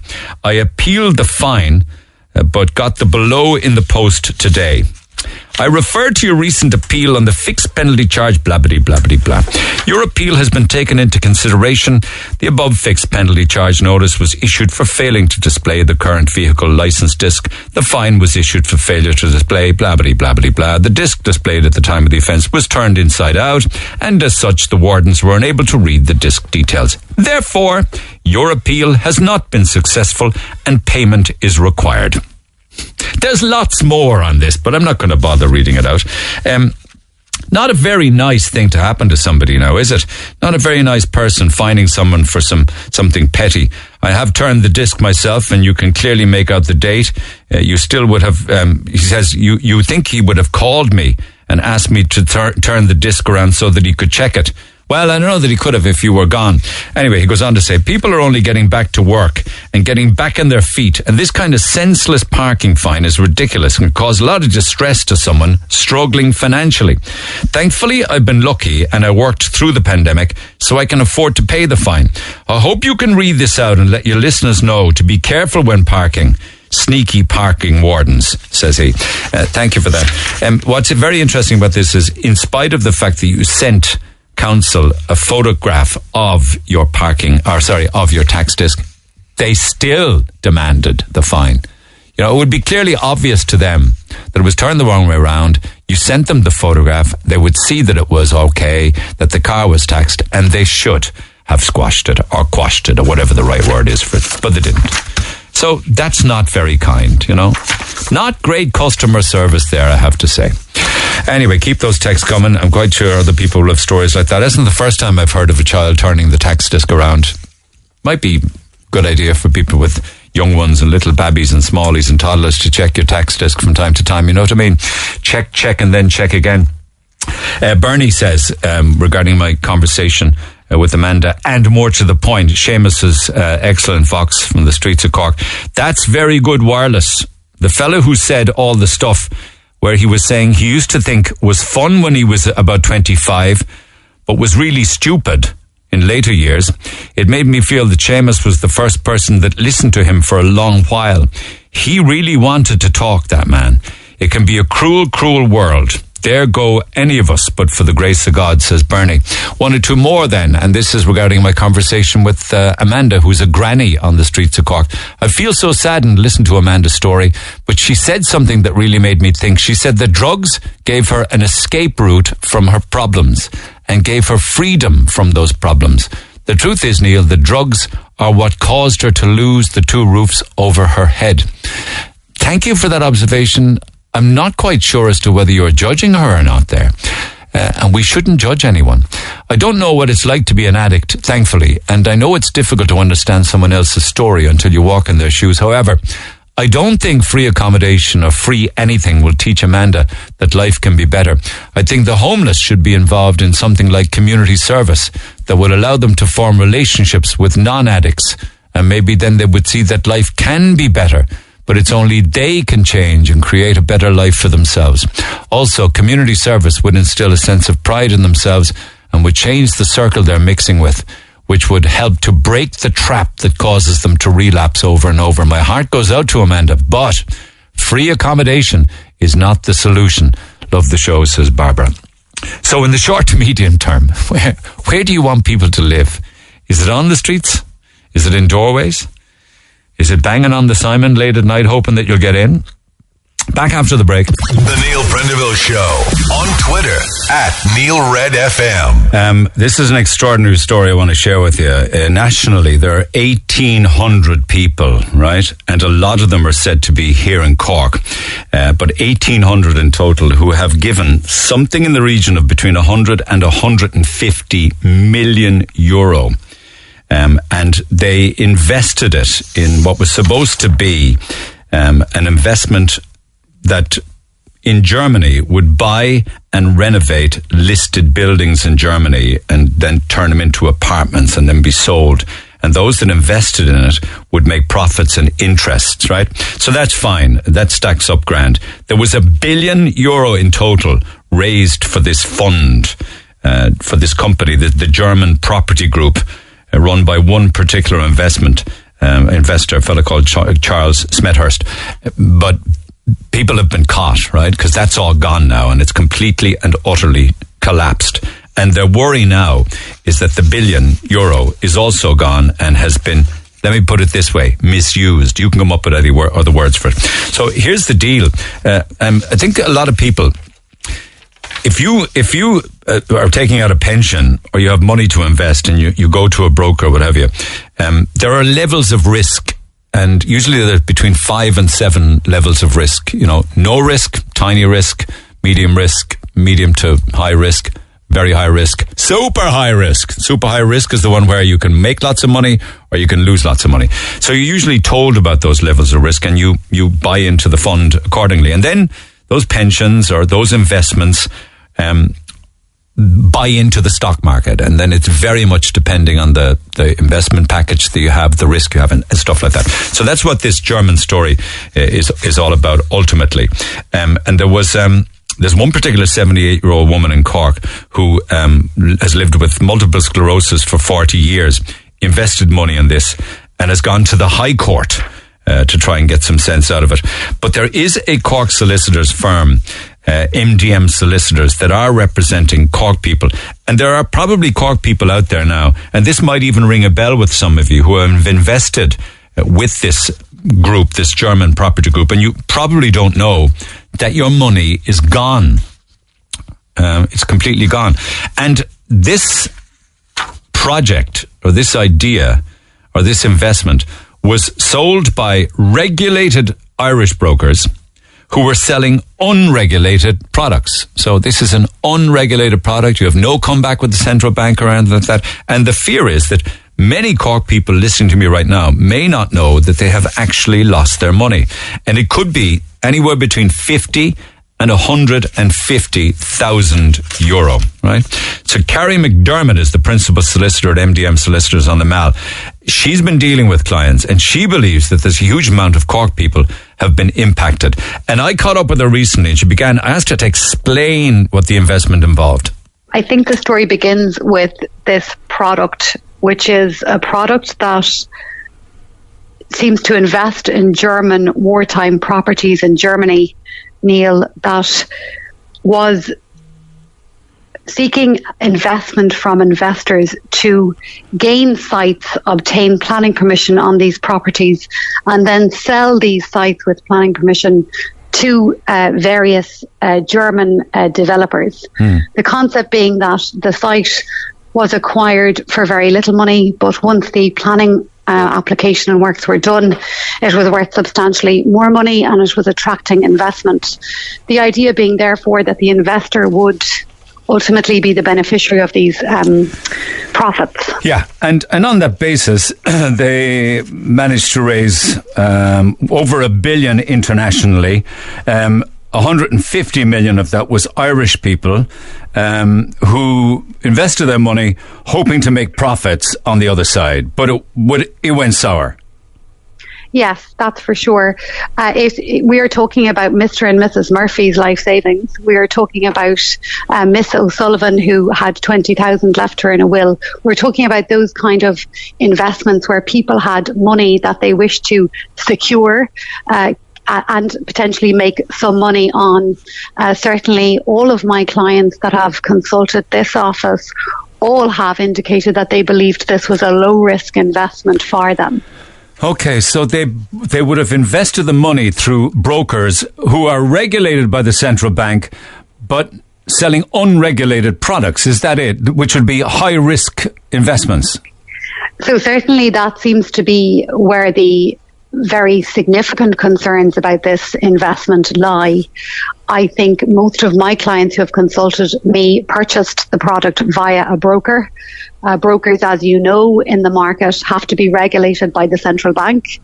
And the key point here is that this product is not a regulated product. Okay, okay. So effectively, you have the ordinary, normal person uh, who is investing their savings with their trusted and confident broker, and they believe they are investing their money in a safe and um, risk-averse investment. And did the brokers That's believe that, do you know? I... There, there are so many brokers involved, Neil, it is impossible okay. for me to give you a okay. view. But certainly I do believe that any broker that would be deemed competent would have understood that this was a loan note, and loan notes are considered to be unregulated investment products. Okay, but the brokers, I believe, were paid high commissions, weren't they? They they certainly got paid, and, and it is their right to get paid, um, but they got paid nonetheless, didn't they? Certainly, I believe most would have been paid within fourteen okay. days of the investment going in. And can I ask you then, because these roads actually lead to Cork. I mean, we're talking about eighteen hundred Irish people who were impacted. Mm-hmm. How many of, firstly, how many of those would be from Cork, and uh, and what proportion of them are you are you um, are you representing? We currently have twenty-one plaintiffs. Um, there is some reason as to why this seems to be somewhat Cork-focused that I haven't got to the bottom of. There was a brokers' meeting where the head person involved in the Dolphin Trust in two thousand fourteen attended a breakfast briefing with brokers in the Clarion Hotel here in Cork. As to whether that was one of a kind, we are not sure. But certainly there are a significant number of investors investors here. What's more, more important is that I believe there are many people who have invested who aren't even aware yet God. that they have oh, uh, become unstuck. Certainly one particular case that I am aware of that started my interest in this, the person was had invested in two thousand eighteen in the fund and had never received any piece of paper or information about it from their broker, and it was only a simple reading of the Irish Times website uh, where the case was covered brought their attention and sparked their interest. They came in to me believing their money was safe, that they'd never heard anything further about it. So I do think we have lots of investors who may be unaware. There's a, there is a case of a seventy-eight-year-old Cork woman who lives with uh, multiple sclerosis for the last forty years, uh, who lost uh, a lot of money and took it to the High Court. I mean, you know, with regards to this, this German company and this German property group, Is it, was it a pyramid scheme, or did, was there legitimacy behind it and it just went bust, or what? I think that's under investigation. It certainly allegedly seems to look like one. Um, we don't have an awful lot of information as to exactly what it is, but certainly uh, I don't think any investor who invested in this fund, or indeed the related fund, which which is more self-administered pension type funds that has not yet been wound up, will see their money back. And I think we will be looking at Uh, a doomsday scenario across the board. So certainly that has been alleged, and, and we it, it remains to be seen, I suppose, at this uh, stage. And for the Cork people that invested, and indeed all the others around the country, is it true that the invested amounts are between fifty and one hundred fifty K? I have one investor who has invested one hundred eighty thousand. We have all different multiples of money, but it certainly seems to be thirty to one hundred eighty thousand from what we see coming in the door at and the moment. Wh- and why should we feel in any way, should we feel sorry for these people, incidentally, considering that we all invest in pensions and we all get involved in, in, in stocks and shares with pension in mind, and you win some, you lose some. Tough luck. I think it's like any Um, thing you invest in, you need to understand what you're investing in, Neil. And it seems to me many of my clients are saying, I had no idea I invested in an unregulated product. I was not told it was unregulated. I did not believe it to be high risk. I think it's it's demonstrative of the relationship you have with your broker. Yeah. You have trust and confidence, and unless certain things are brought to your attention, then you don't necessarily ask questions that perhaps, you know, in retrospect, we should consider asking. But certainly if I have a broker selling me a product that is regulated by the central bank, I certainly don't think it's a, a an appropriate question, or even a question that would dawn on an investor to say, by the way, Mister Broker, is this product regulated? Because you take it as a given. So brokers can sell unregulated, high-risk um, projects like this? It certainly seems they can, okay. and, and I think even more concerning is it doesn't seem to me, from my research, that the central bank have taken an enormous interest in this sort of product. We should have legislation that says, well, we should have legislation that certainly deals with how these products are sold and marketed in this jurisdiction, I would have thought. And this German-based fund, headed up by one particular individual over there, did, did he leg it with the one and a half billion or what? Certainly that seems to be the allegation. One and a half billion just disappeared.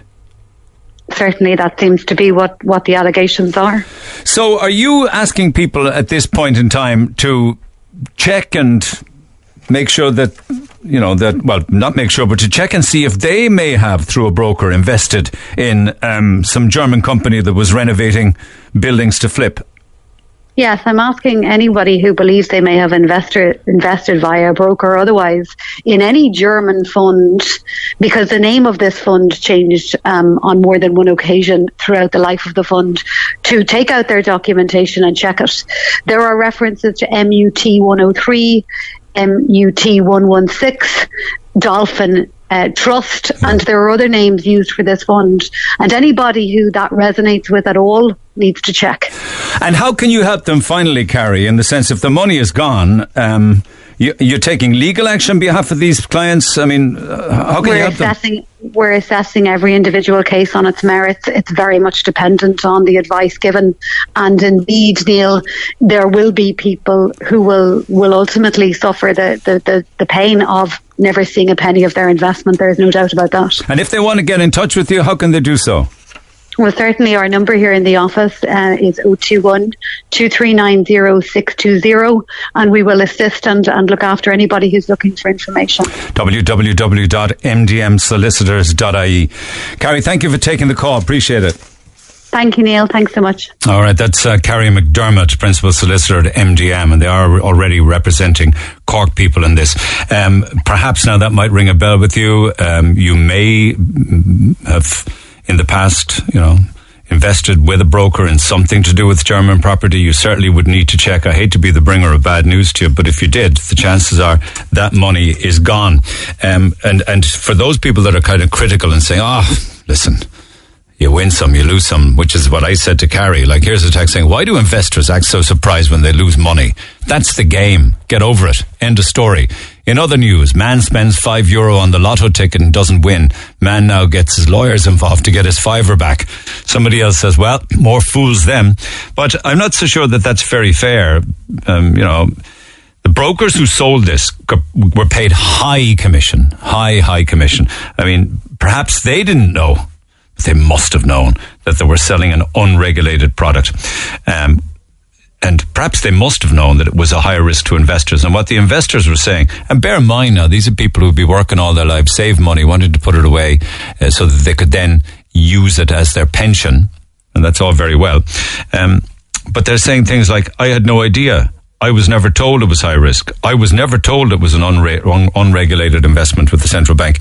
Maybe you're one of them. If you are, I would love to talk with you if you're in a position to do so. Text oh eight six eight, one oh four, one oh six. Or if you're one of the eighteen hundred investors, and a good chunk of them from Cork, it would appear, um, you'd like to tell your story, um, then you can also email Neil at uh, red f m dot i e. But if you're one of those who thinks that maybe you've also been caught, uh, text oh eight six eight, one oh four, one oh six. But go and check, and certainly if you think it rings any bells with you with regards to something that a broker said to you and you put money into something that is to do with German property, you need to get it checked out.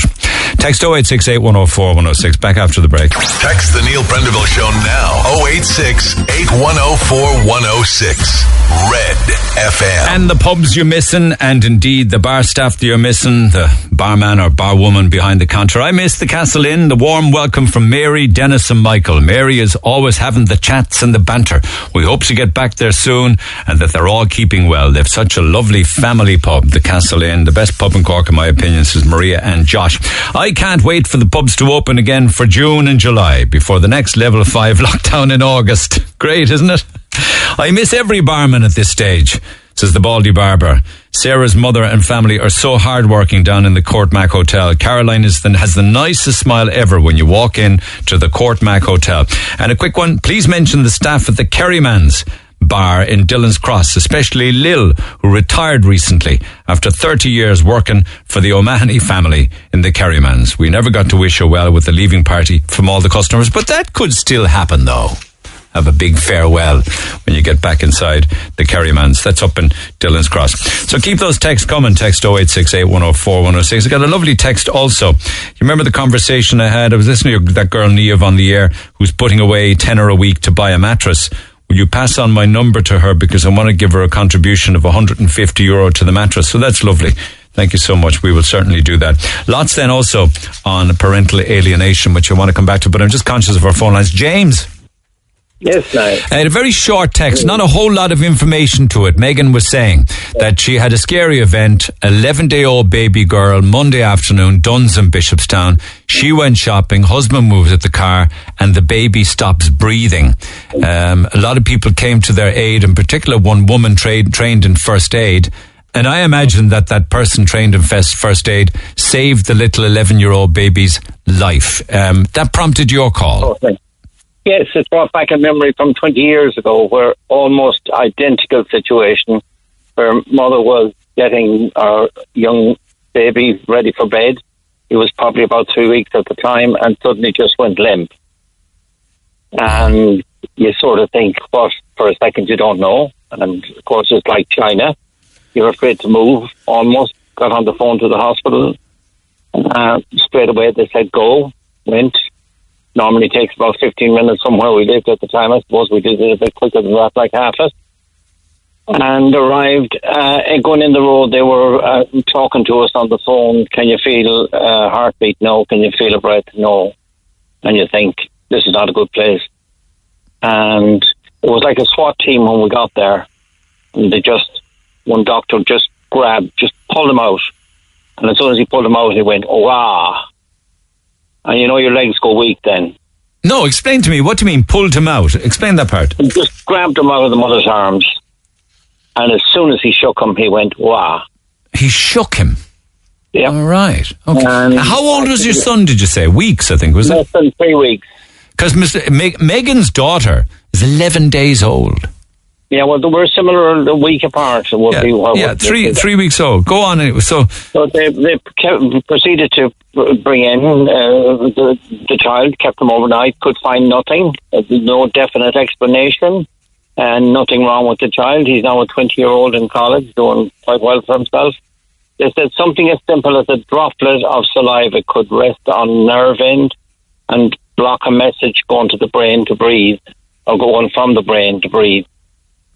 And Did, uh, otherwise, if he was asleep, it was a different situation. And did they say for all that period that he wasn't breathing? It wasn't. It wasn't. You couldn't feel. There was. There was still life there, but you couldn't feel anything between. I suppose panic, and it, the breath was so slow. And what their instructions was, if it ever happened again, take him outside the door, turn him upside down, and give him a shake. Believe it or not. Is that right? Believe it or not. Now, if it wasn't, if he was asleep, you know what it was. Isn't that amazing? And how long did it take from you noticing that your three-week-old wasn't breathing to getting to the A and E? Fifteen minutes-ish. So for fifteen minutes? Effectively, he was on pause. And no after effects, no repercussions, no other side effects, nothing? No, he just troubled them. No, but even in, in the weeks and months... Yeah. I'm joking, he's not at all. He's perfectly... No, none. None. He plays football, he plays golf, he goes to college, he mixes, he's uh, over-sociable, maybe, if that's a fault, I don't know. Not at all, you can't be over-sociable. I'm just saying no, no, yeah. He's a fine young fella, he's a fine young fella. And what's it like as a, as a parent of a, of a three-week-old in the car with a limp baby and uh, paramed- or paramedics are on a phone saying things like, can you feel a heartbeat? And you're yeah, saying no. Uh, It's, you couldn't explain it. When you think why, I suppose the first thing you think is why us, because you think that's it, you're in trouble, and then you just sort of blank. I think, and like the the, the one thing I remember is when you when when you heard the first scream, you went limp at that stage, but just you almost dropped. You With know? relief. Relief, yeah, yeah. Had he turned blue during that fifteen-minute period? No, no. Right. Okay. No. That's amazing. That's it amazing. Is, yeah. Like the only reason I did call in was that if those parents ever want to call, want to talk to me, I give them my number and I talk to them, no problem. Certainly, certainly. Turn them upside no down, turn the baby upside down, give him a good shake. That's essentially what he said, not All being right. cruel, and it wasn't. There was times afterwards he probably got very close to that, but it wasn't because he wasn't breathing. Nice one. All right, fair play, James. Thanks a lot. Cheers. All is well, all is well, and best of luck to them, all right? Thank you so much. Actually, C P R is very important as well, and some kind of first aid intervention. I watched an amazing documentary last night, which was which actually was recommended by a good listener to this program yesterday. It's called Last Breath. Um, I love... you know, bantering back and forth on air, giving people recommendations. And I was talking about Nomadland yesterday on the air, and I was talking about The Mauritanian, which is an incredibly strong, powerful movie. With it's a it's a drama movie, obviously, but mo- it's all based on fact, actually, as to what went on in Guantanamo, and that was a disgrace, total disgrace. But anyway, I was talking about that on the air, and somebody said, you would love Last Breath. You talk about people not breathing, right? But I don't want to spend spoil the whole thing for you. It's it's on um, it's on Netflix. Um, there's this diving bell, this massive, huge diving bell that they use up in the North Sea, and divers go down in this diving bell to the bed of the North Sea, and then they go out in their gear, you know, their heavy diving gear, and they're tethered, so they have a lifeline with all of their oxygen and hot water that goes through it and everything, uh, and their communications, and they literally walk across the North Sea bed. Um, to the um, oil rigs, to the base of the oil rigs, to the foundations of them to do repair work and something like stuff like that. I won't spoil it. Um, suffice to say that one guy gets into trouble, and um, I won't say a whole lot about it apart from the fact that you're right in the edge of your seat because they have a lot of the original footage from what happened to him. Um, they recreated parts of it. Uh, it was a bad storm. Uh, and the ship on the surface got into trouble, and that had devastating effects and consequences for what was going on in the diving bell and the two guys who were out of the diving bell working. But they have, let me just put it like this, they have backup oxygen on an extra tank on their back. Five minutes of oxygen, that's all, just five minutes of oxygen. But this guy was on the seabed for thirty minutes. I won't say any more than that, because I don't want to spoil it for you. You need to go and check it out, because I, I found it just incredible. How the body reacts to a thing like that, I have no idea. I won't say any more. Check it out for yourself. It's called Last Breath. It's on um, it's on Netflix. Back to the phone lines we go. Bernice, good morning. Good morning. How are you guys? I'm good. And the same thing happened to not just one, but two of your daughters. Two of my daughters, Grace and Michelle. Michelle I was actually now thirty-five. And back um, in, she stopped breathing. When she was what? They were eight or nine weeks old, is it? Yeah. Well, Michelle, at my sister's house, it happened to her. Um, she just stopped breathing, and my sister popped it on. And then it happened a second time. So they actually called it acne attacks. Apnea. Attacks, yeah. Yeah, so yeah. Michelle then was... She's sleeping. She's sleeping at the time. She was, but she was forgetting to breathe. That's it. That's it. Yeah, so she went on the machine then. So when it happened to her then, the machine would bleep. So obviously you jumped in there and you take her out of the, the cradle straight away. Would that be scary when it would go beeping? Of course, you, Jesus, it knows your life. You would like, and sometimes like, it's actually just moved from the belly, you know what I mean? But obviously wouldn't, sometimes you wouldn't be, have to stop and breathe. But, like, see, uh, but uh, that means that even when your babies are asleep, you can't be away from them. Oh no, you can't. You can't, nobody. You can't. Or, or would you would you have had a little baby monitor there? You pick up the beeping, maybe. Do you know, at the time, there was none of that going to carry on. None so of that, really, yeah. It wasn't. Yeah, yeah, yeah. It wasn't, like. And then the smaller one, one day one, she got her first one. She had meningitis when she was eight weeks. And when she came out then, she was in my sister, my other sister's house again. And it happened to her. And then we brought her back in. She had meningitis the second time. And then she stopped breathing in the hospital.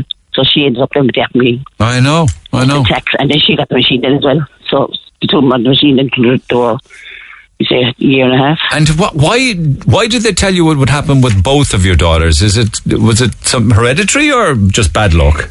Just bad luck. That the brain wasn't sending the correct signals to the muscles, to the chest, to the lungs to breathe? Yeah, they were actually just forgetting to breathe, like. Scary for a parent. Oh. It's very, very scary.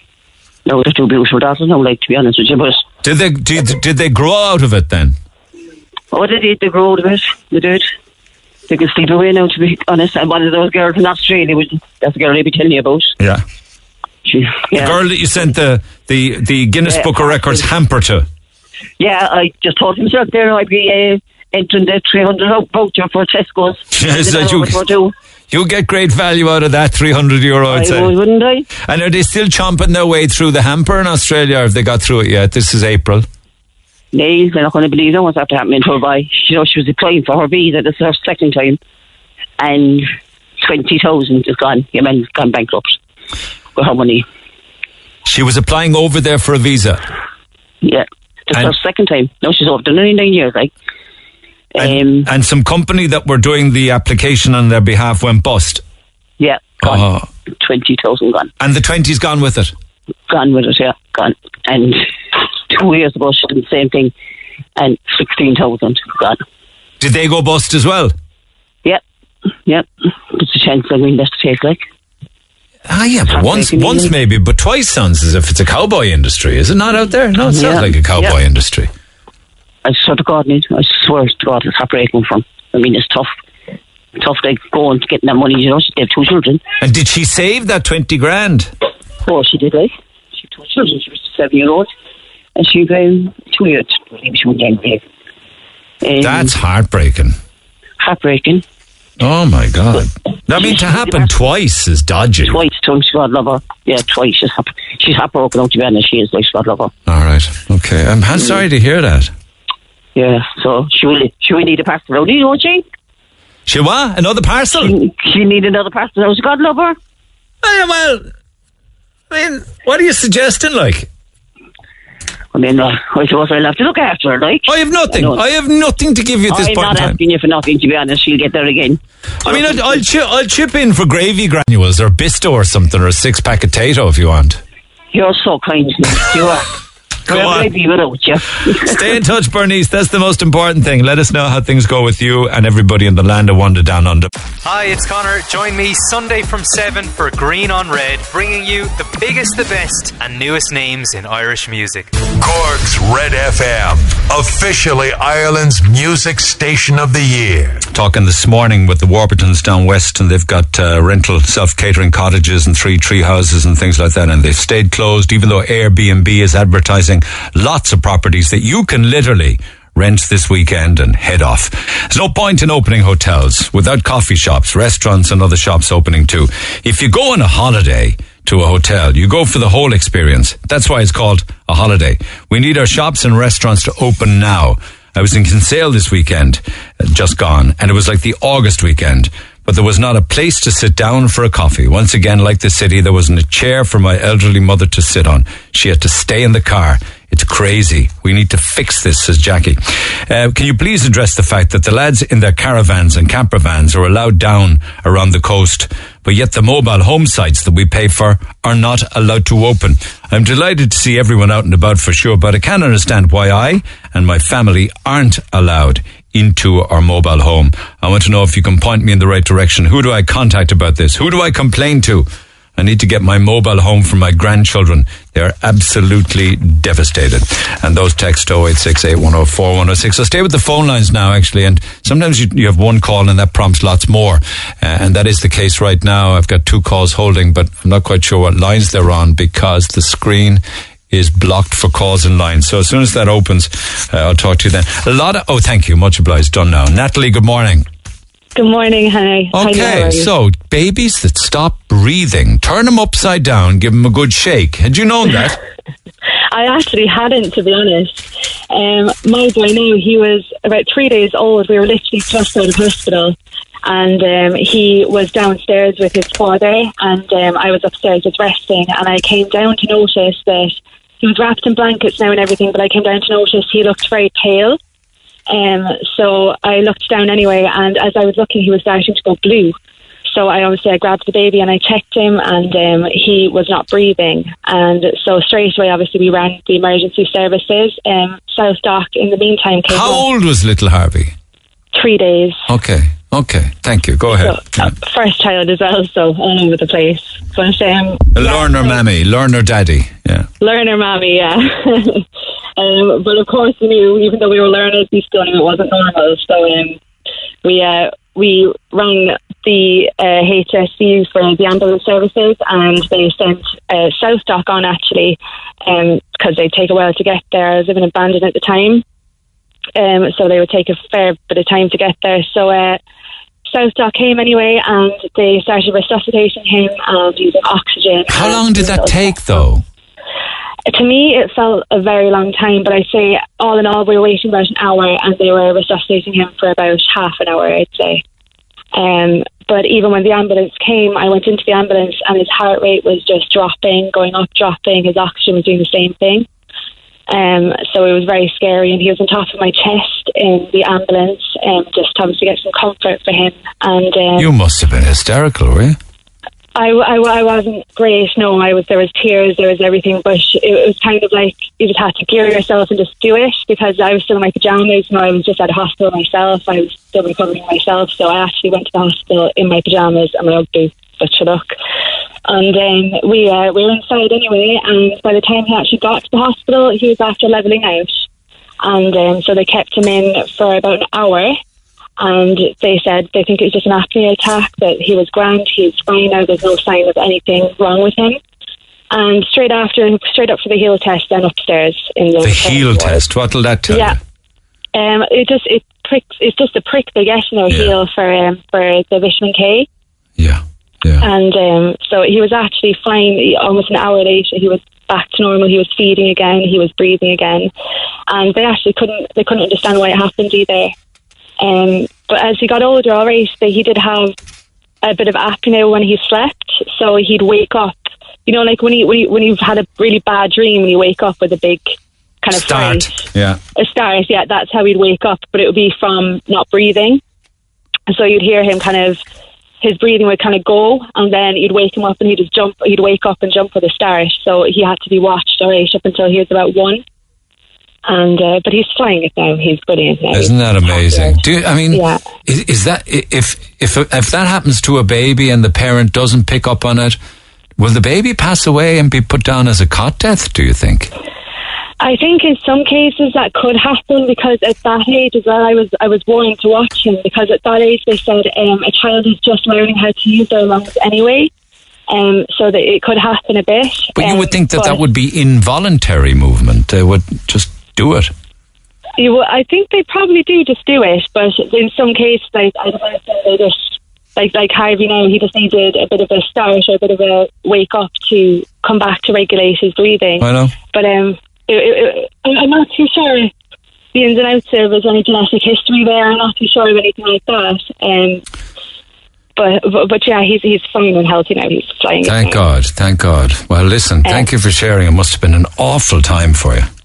It was fairly tough, to be honest, and uh, there was a kind of a question of, of if, if it, whether it affected him later in life. But um, looking back now, nothing. He's perfect. He's yeah. fine. Ah, sure, I know, I know. Don't dwell on it. It's all in the past. Exactly. All right. Exactly. Thanks yeah. for that, Natalie. Look after yourself. Cheers. No, no problem. Thank you. A lot of text still coming in with regards to the features we did earlier, covering the topic of parental alienation, and there's a lot of it going on, lads. There really is. What about the grown-up kids where the mother has such a problem with the ex-spouse moving on that she controls the kids so they would don't want to speak to the father, even uh, if he doesn't have, if certainly if he doesn't behave a certain way, even though he still does everything for them. It's disgusting the way parents use the kids for own, their own emotions to feel that they have some power over their ex. Um, mothers use the system constantly, Neil. My son was taken to the other side of the world without my knowledge and without any consequences. Could you imagine that? Just gone like that. Went through a recent separation and divorce. All dealings were amicable. Uh, now, this is important. The deal, everything was amicable, but the total cost for the legal fees was nine thousand euro. It was a huge sum of money when we didn't have so much as a crossword or a single disagreement. It's horrendous for people. I also have a friend that was dragged to court morning, noon and night for years regarding their child. one hundred thousand euro later, that child decided to go live with the parent, and the opposing parent cared less as the pay- payments stopped. They were just using the child as a cash cow. The only time mediation court should be involved is if there are issues where the child is in danger of either parent. Mother, when I'm a divorced man, I paid maintenance all through schooling. I'm still paying my ex out of my pension, even though it stresses on my divorce that she has no cause in my pension. People would be listening to that saying, so, so why are you still paying it then? I have a very young child whose biological father walks past them on the street and has never lifted his head to say hello to the kid. But he will tell people that I stopped him from seeing them. Some men also play a victim game because it doesn't suit them to be a father to their own child. There's no support for a mother in the position that I'm in. Uh, what do you say when your child asks questions? I gave him a full, I gave him full access. One day he announced he didn't want to see the kid anymore. Full stop. Sometimes a man or woman can just turn their back on the, and the parent doing all of the work gets slated. Well, the single parent rearing gets to carry the can, I suppose we were saying.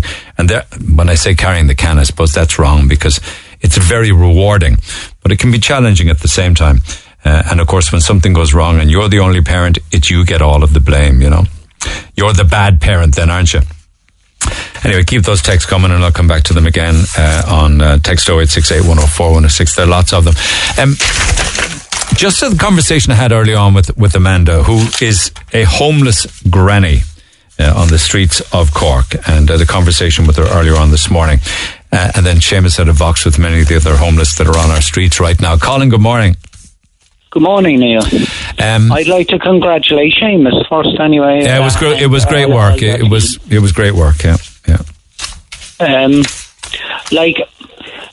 The last elections, Neil, this was the prime topic in the last elections, that's pre-COVID, uh, homelessness. And since, I know, I know we, we've had COVID since, but we still have homeless.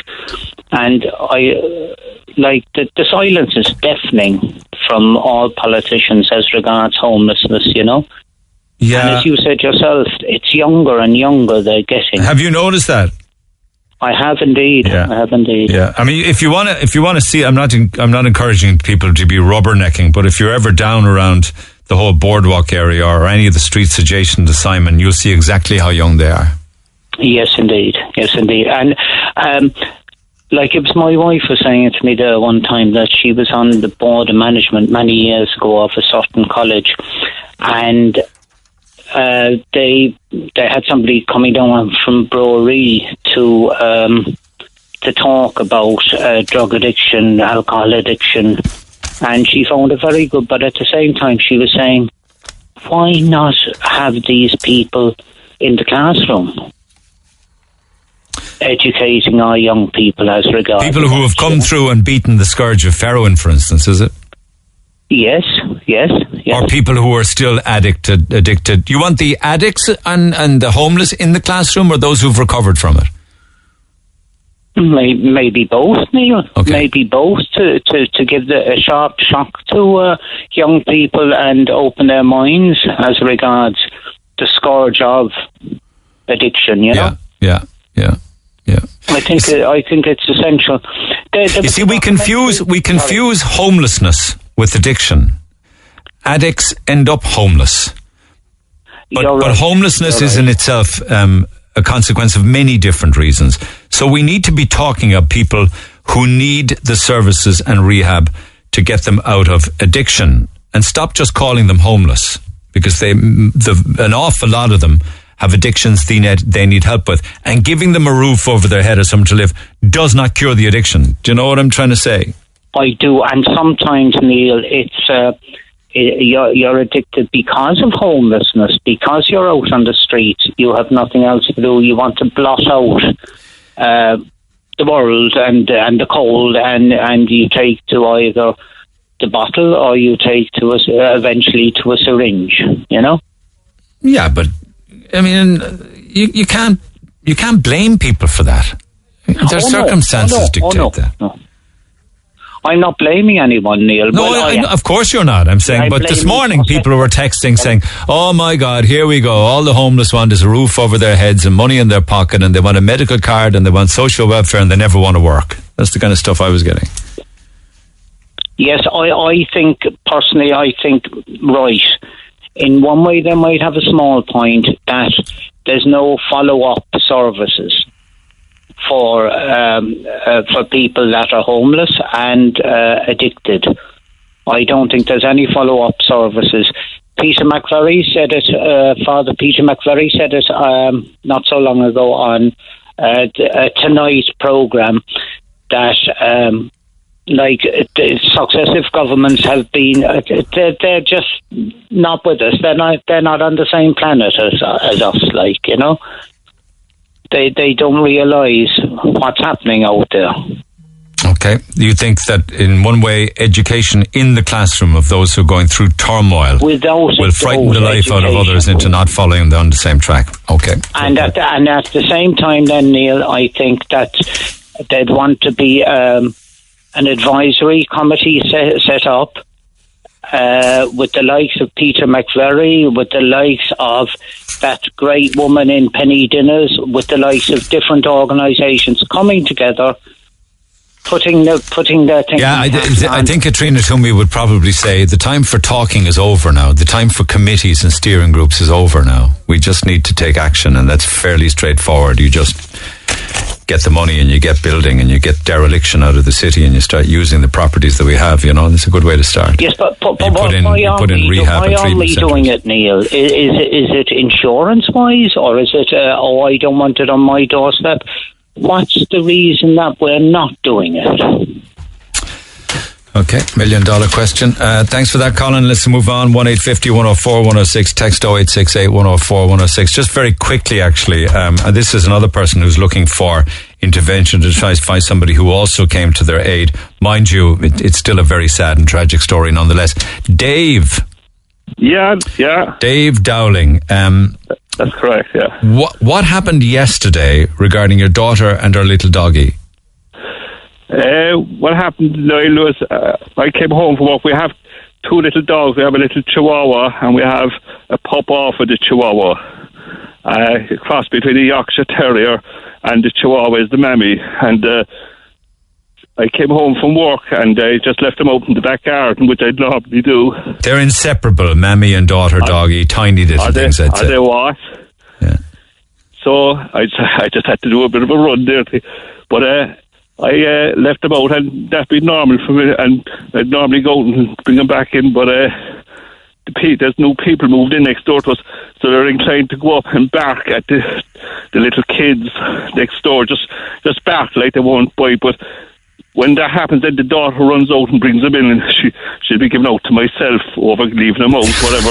But yesterday, she, uh, she left, the, well, when I left them out, uh, she went out, they were barking, and then she went out, and she came running down with the little chihuahua in her arms, and she was screaming to go get a vet, we have to go to a vet. The little dog was dying at this stage, like, so we just hopped into the car and took off, headed for our vet. He's down in Ballinascarthy, uh, the man that we deal with. He's out by the Apple garage, so we headed for there. And uh, when we just got there, he had just left. So she was saying, go to an, go to the next, go to another vet. She was talking about Abbeville and Toker. She didn't care where she went, just to save this little... You're driving, she's in the passenger seat. I don't. I, incidentally, I don't want to know where you live. I don't want to know your neighbourhood or your estate or okay. anything like that, okay? Right, All okay. Right. But anyway, we, we were heading then. I, I was heading for Ballincollig, and uh, I was stopped at traffic. There was traffic at the traffic lights, and there was a guard a car at the traffic lights, and uh, I was about four cars back at this uh, and the next thing I looked, she was after hopping out of the car and running up past the cars, and she was banging on the the, the, the window, sorry, of the Garda car with the little dog in her hand, and she was wanted just to get to her face. So basically, they just told her, hop into the car. They just waited for the lights to change, and they just took off. And they obviously knew where they were going, so they went up by uh, Tesco to a vet across from Tesco. And the vet came out and took the little dog in. And then about ten minutes later, came out and said to me that uh, she was after passing away. So that's that's basically what happened. But it's just the fact that the way the fact the way the guards dealt with her, that's, that's why I wanted to ring and thank them, you know. It's amazing, actually, the last few days, the amount of... I mean, it's exactly the way we want our guards to be, don't get me wrong, but in still and all, it, it's very compassionate yeah. of them, you know? I tell you, a woman got lost the other day, and they, they gave her a Garda escort all the way to the C U H, and here they are now bringing a young woman, young girl, with her well, dying I'd dog. I say myself, well, like we all have, I would say, I would say we all have kids, and we all have young. And when they when they get into trouble, like you do anything for your kids, as you know, you know what I'm saying. But and I said they, they might have had kids, and they just saw the reaction of this. Of, she's a, she's a, an adult. She's twenty-one, right? Still calling her my little girl, like, and uh, it, it's just I said when they saw the how she just wanted to save this little dog's life. And they just, I just, they just didn't care. They just took off with her, and I said, they just, they were just what any, what any but, human being would do, really. I, I, and I'm I, just thrilled. I know, uh, I know. To, I don't want to dwell that. on it much because I don't want to oh. cause any issues with neighbours or anything. But I tell you now, there's what? no issues whatsoever with the neighbours. That the dog that happened, he was in his own property. It was our fault for.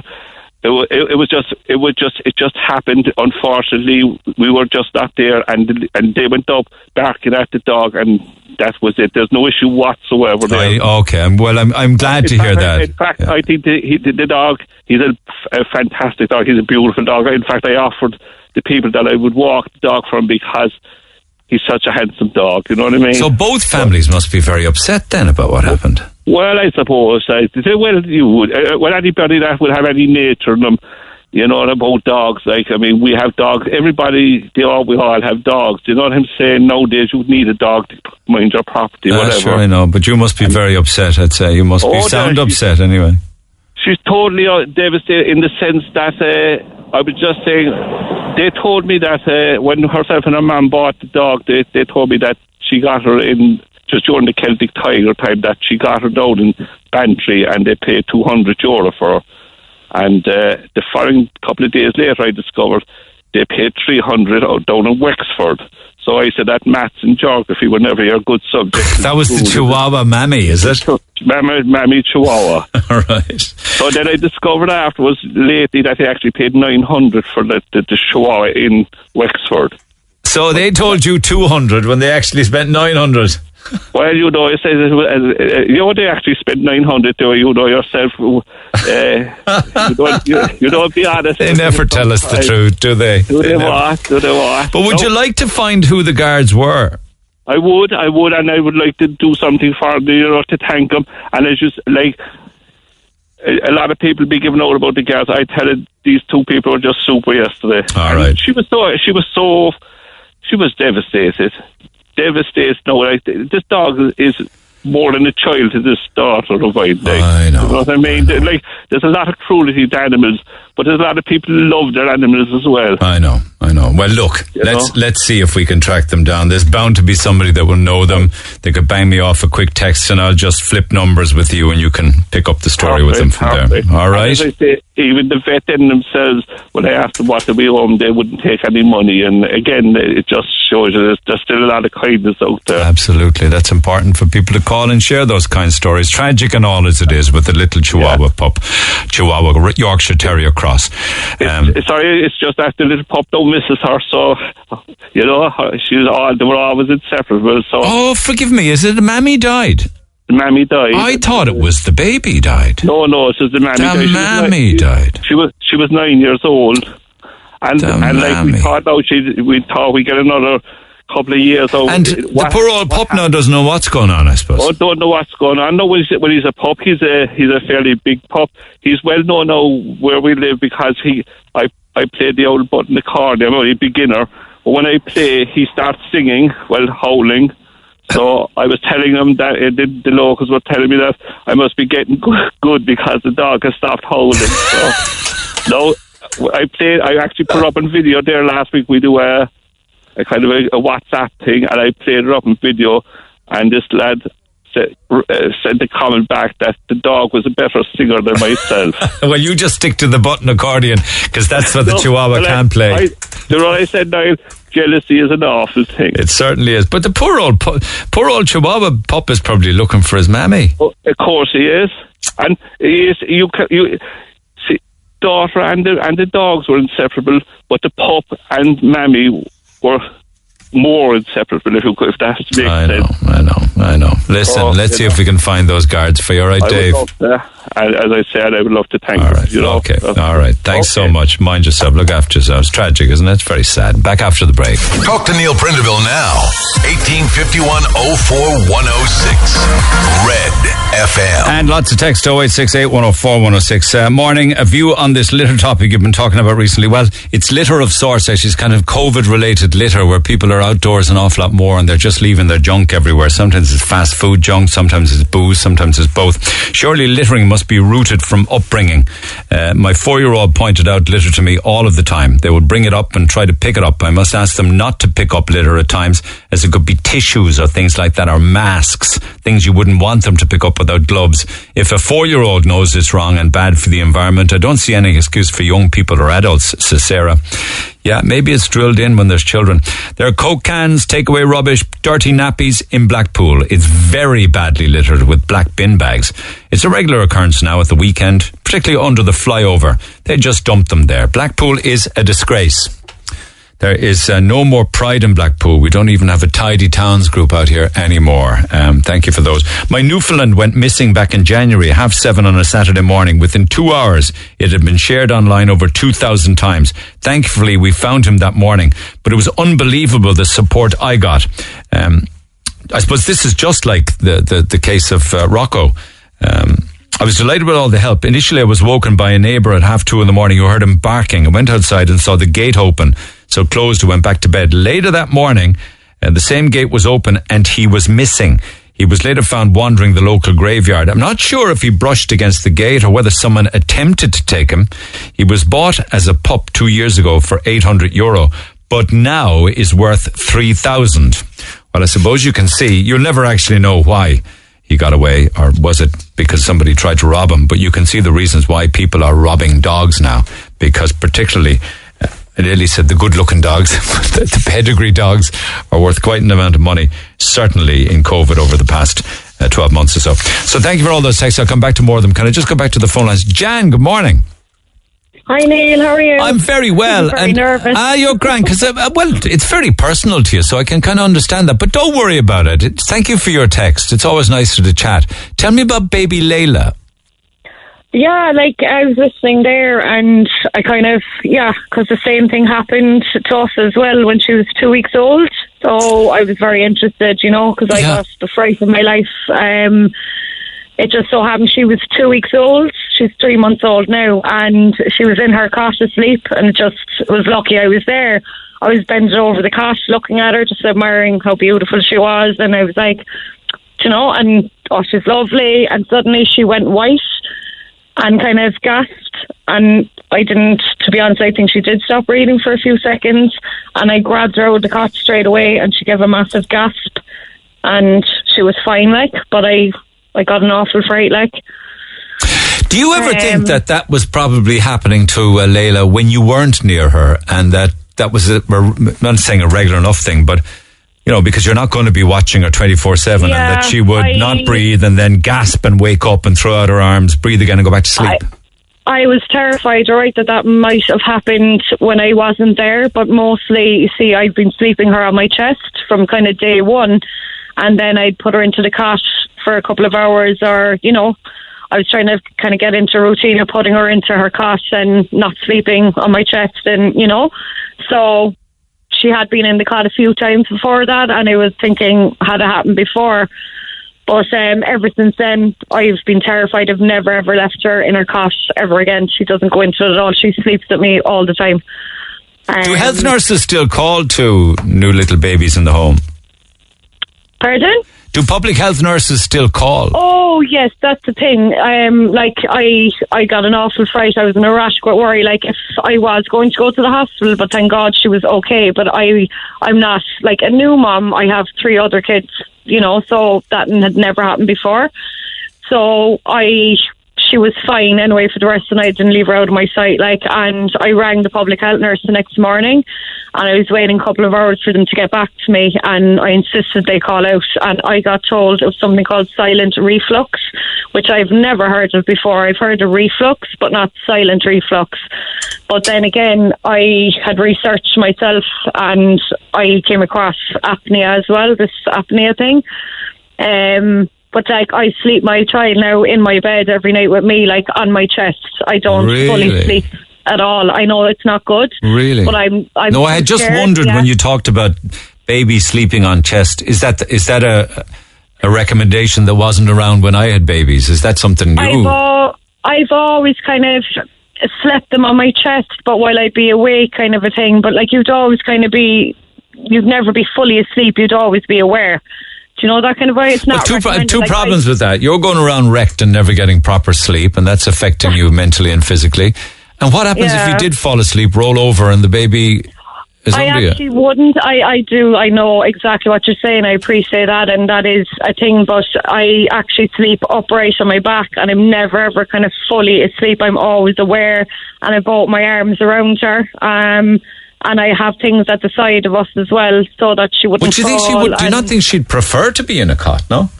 No, God, okay. she she hates it. She's see, I, I suppose I got her into the habit now of being like that. But I, I'm terrified to put her in there.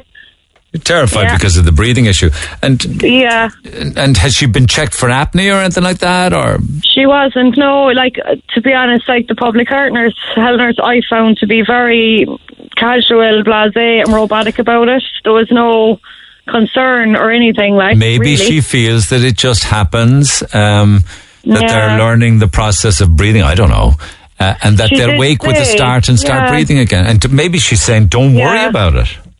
She did say to me that I was lucky that I was there when it happened, and I did the right thing by grabbing her straight out of the cot, and I kind of stimulated her breathing again. They, those were her very words.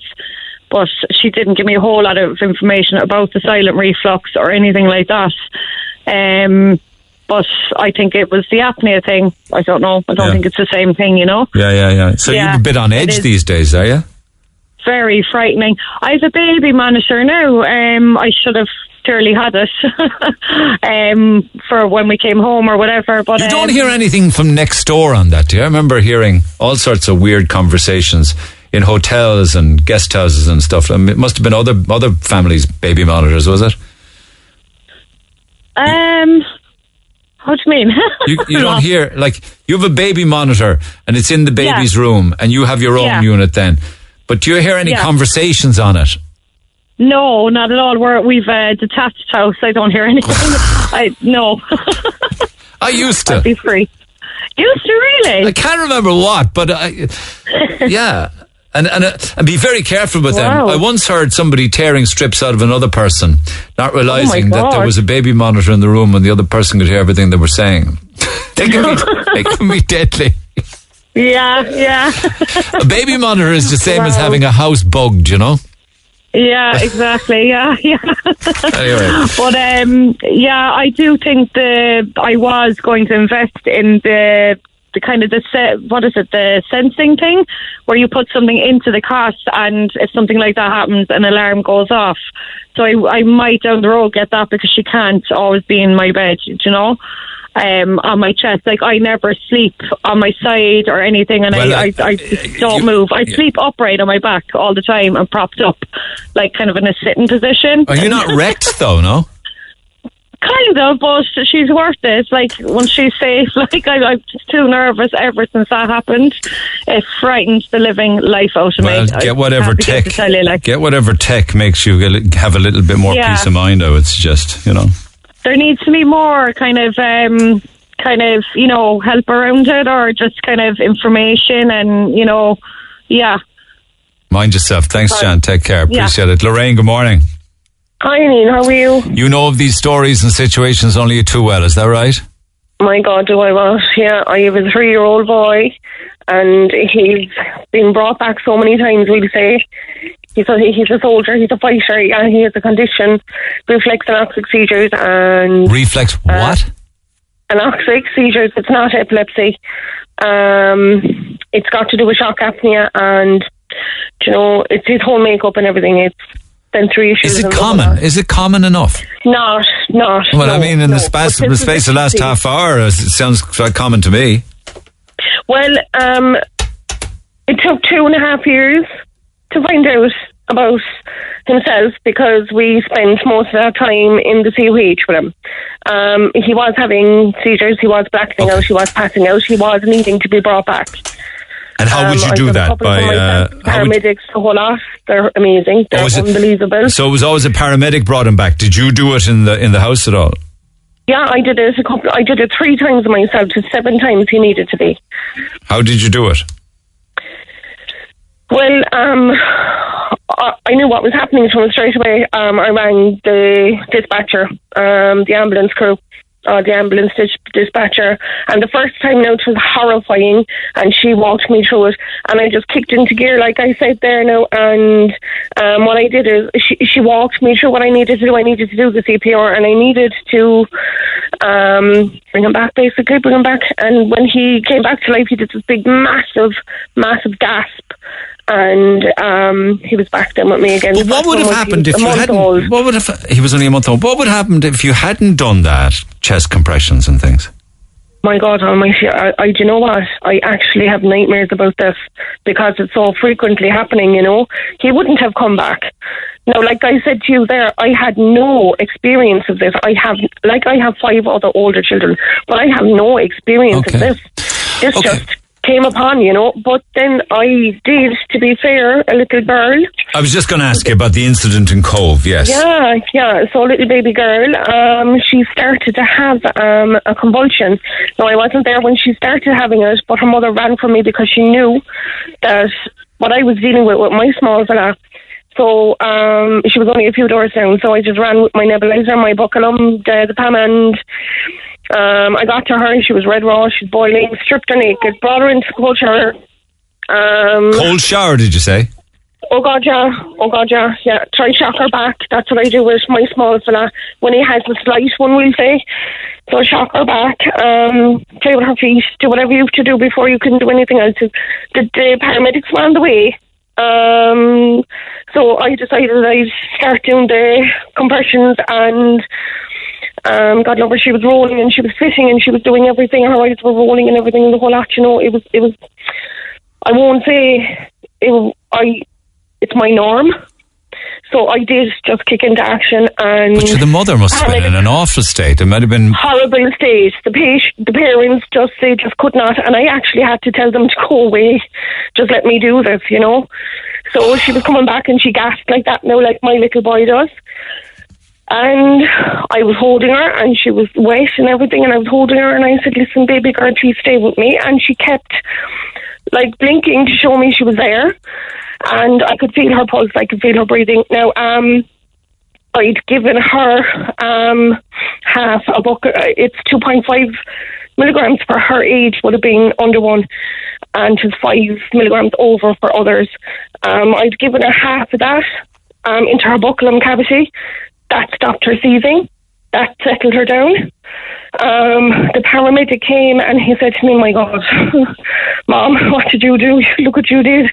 And I said, God, no, I'm only the neighbour. And he said to me, look here, take the pin, will you take her blood sugars and will you do this? And, you know, so... Well done, you. To me, I have to say now, Neil, right, it's the most empowering feeling in the whole world, right? But the second the paramedics took that little girl out of my arms, they actually told me to wrap her and bring her into the ambulance because she was safe and she was back with me and she was, you know... as if she was, you know, she was alive, so she was back to me. And is that what you, you know, felt overpowering, the saving of a baby's life, is it? You know what, you know what, it was such a feeling that I could do this for this little girl. You know, she'll never know, the parents know, and oh my God, she could help us.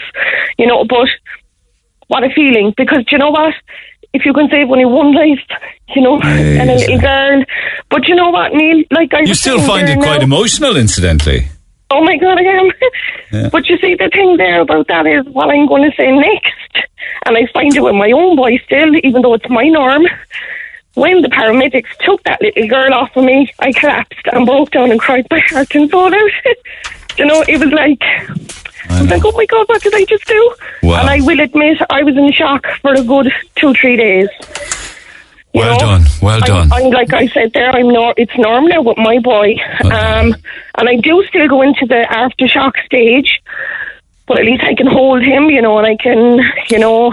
And it will pass, hold. Like, you know, babies grow it out of pass. This. Yeah.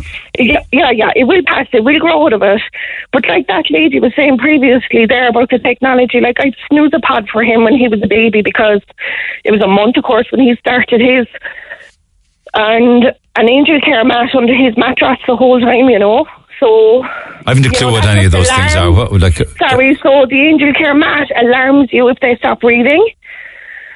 Um, and the snoozer pod does the same. You attach it to either the clothes or the nappy.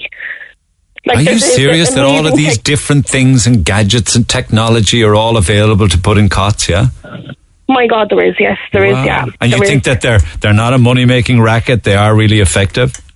Listen to me, my God, I have been alerted to how many was my small fella like because of the angel care mat. Okay. No, I'm not you know? picking anyone in particular. I'm just saying, you know, the world we live in now, there's a, you know, there's a miracle cure for everything. But you're saying that all of these different things are effective. No, I, oh, oh, they are. Okay, so okay. when it comes to the babies and okay. the pediatrics, they have to be short. They have to be right, you know, because like I done the infant pediatric course and everything, and you know.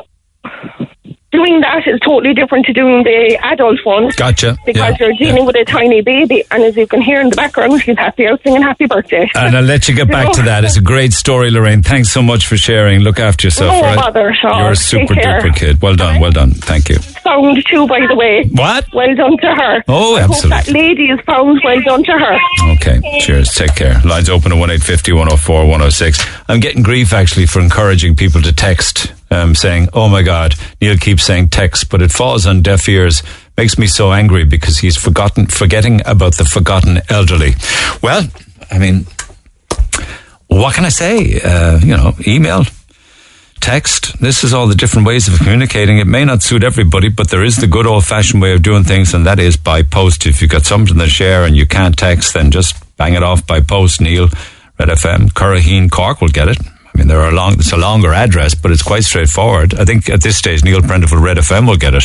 Probably Neil Prendeville. Probably Neil. Back after the break. The Neil Prendeville Show on Cork's Red F M. Our phone lines remain open after midday. eighteen fifty, one oh four, one oh six. Ah, uh, yes, indeed. You can always phone. I mean, everybody has a phone. one eight five zero, one oh four, one oh six. And if we can't talk to you on air, we will always take a number and call back later on, regardless of your age. We're very cognizant of the elderly. Incidentally, how come you're te- giving out to me about texting and asking people to text when you texted yourself? I suppose you're advocating on behalf of those that can't, maybe.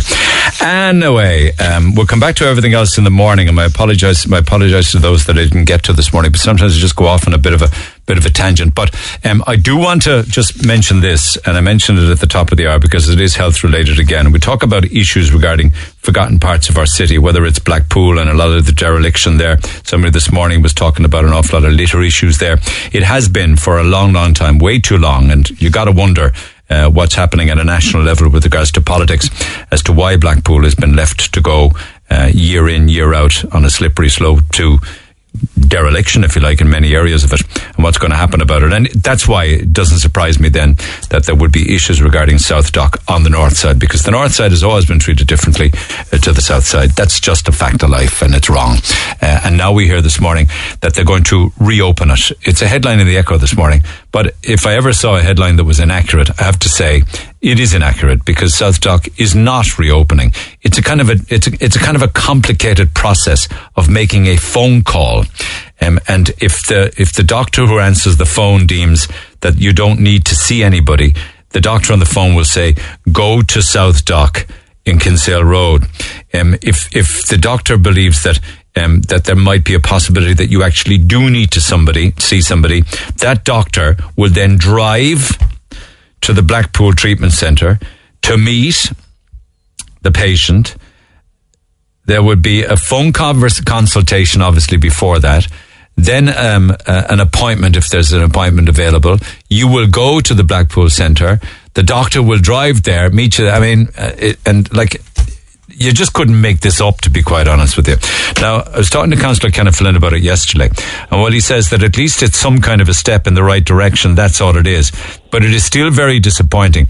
And he disputes totally that SouthDoc, that they've operated successfully without anybody complaining with the north side SouthDoc closed. Because he says many of the constituents that he represents have come to him extremely disappointed with the lack of a SouthDoc service on the north side, and they feel let down. And he says the H S E must insist that SouthDoc carry out the service that they have been contracted to do, full stop, and that is reopen it fully. Anita, good morning. Good morning, Neil. You might also be interested to hear that I spoke, or we spoke this morning with somebody in the know who claims that Blackpool SouthDoc, when it was open, was just as busy as the Kinsale Road week in, week out. The rough figures that have been given regarding cases, and this is for somebody who worked there for in, within the area of that kind of medic medicine for many years, on an annual basis, fifty thousand uh, visits to the Kinsale Road, forty-five thousand to the Blackpool SouthDoc. Does that surprise you? Not at all.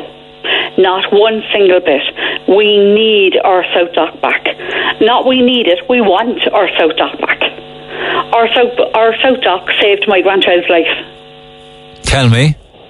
My grandchild was six years of age. She has very bad asthma. Um, and she was having an asthma attack which had started and progressed to the stage where it was uncontrollable at home under her inhalers and the nebulizer. We phoned SouthDoc and they said bring her down immediately. I drove my daughter down with my granddaughter in the back of the car. We were brought in immediately and the doctor took one look at my grandchild. Her little heart, you could actually see it pounding out in her chest. She was blue. Incidentally, you broke lights to get there. It was so bad, in fairness. As yeah. the doctor was looking at my granddaughter, he said, who's driving? And I said, I am. He said, start planning your journey while I'm writing this letter, because you have a mission. You need to get this child to uh, C U H as soon as possible. I haven't even time to get an ambulance here for you. Oh, it was from SouthDoc to C U H that you raced like the clappers, right? Okay. Yeah. yeah, yeah. So... He handed my daughter, he handed me the letter, and he, he literally ushered us out the door and he told us, drive safely, but as fast as possible, and brake lights once it's safe to do so. Get there ASAP, its utmost urgency. My granddaughter, her life was saved because SouthDoc knew what was wrong with her and sent us on our way. Yeah, but they probably might say that that could equally have happened at the Kinsale Road SouthDoc, no? Um, it could have, but why... Like, I actually, I was talking to a researcher there, and I know, I'm from Cork, I know I know where Kinsale Road is, but I don't know where SouthDoc is on the Kinsale Road. Oh, it's not I the easiest place to, to find. I am going to make it my business yeah. to actually go out there and find where SouthDoc is out there. It's not the easiest, yeah. I do not know where SouthDoc is out there on the Kinsale Road. But why should we have to cross to the south side? We have to cross to the south side to hospitals, we have to cross the... We have nothing left on the north side. They're taking everything off. Do you know that one of the reasons years ago when all of this happened, right? Um, SouthDoc, one of the reasons it was created was was created so that they could close more hospitals. You know, oh, yeah. So they could take the A and E out of the South Infirmary, so they could close the North Infirmary, so they could take it's, the... Uh, it's all a means to an end. And when they closed SouthDoc temporarily because of COVID, it was just, that was their excuse take SouthDoc out of the north side. But who's, who doesn't want to have it? Is it the doctors that operate there? I mean, who? Um, Is there a committee or I, something? I would say the H S E.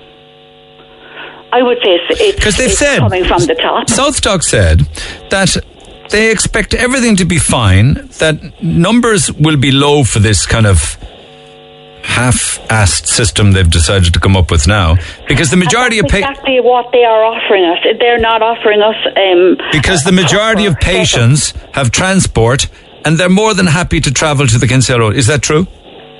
I don't think so. There's a lot of people that do not have transport, are are, are not in a situation to drive... Um, you know, another patient, especially with COVID. Here's what he said. I he mean, said... If my, th- my neighbour that doesn't have a car needs to go to a doctor, I mean, with COVID at the moment, you can't, you can't take people like that to, to doctors. I mean, this is when we need our SouthDoc. This was somebody who drove for SouthDoc. Blackpool was just as busy as Kinsale Road, week in, week out. Rough figures so of why, cases so generated. Kinsale Road, say fifty thousand, Blackpool forty-five thousand. Actually, this individual went on to say Middleton twenty thousand, Mallow, Fermoy and the rest of the smaller centres would range between five thousand and ten thousand annually. And who do they take? Northside. Yeah, okay. They leave Mallow, they leave everyone else, and they'll take. They they took they took it under stealth. Okay. No, we weren't told it was being taken. We had no say in it. We weren't told as a community this was happening. It was only supposed to be a temporary thing. Then we were told we were getting it back, and then they, we were told we're not getting it back. They're playing with us, and now they're telling us again that we are not getting I, it back. I gotta go. I gotta go for now. I gotta go for now. But your granddaughter, was it meningitis or something? What was it? Do you um, my my daughter was another another trip that we had to make an urgent. My my granddaughter's mother. Um, my, my, my granddaughter was an asthmatic attack, but my, my daughter, they thought she had meningitis, and again I had to take her, like, without blue lights. I had to take her in my car. Now thankfully it didn't turn out to be meningitis, but she was so severely ill they they, they just said they actually helped her into the car with me. Okay, okay. I'm gonna, she couldn't even walk. Okay, I'm going to pick it up in the morning. Thank you so much, Anita. Thanks for taking the call. Um, text oh eight six eight, one oh four, one oh six if you can text. Pick up the phone. If not, email Neil at uh, red f m dot i e. Have a good day. Enjoy the sunshine. I'll see you tomorrow. Thanks for listening to this Red F M podcast. Don't forget to subscribe and check out red extra dot i e for more great Red F M content.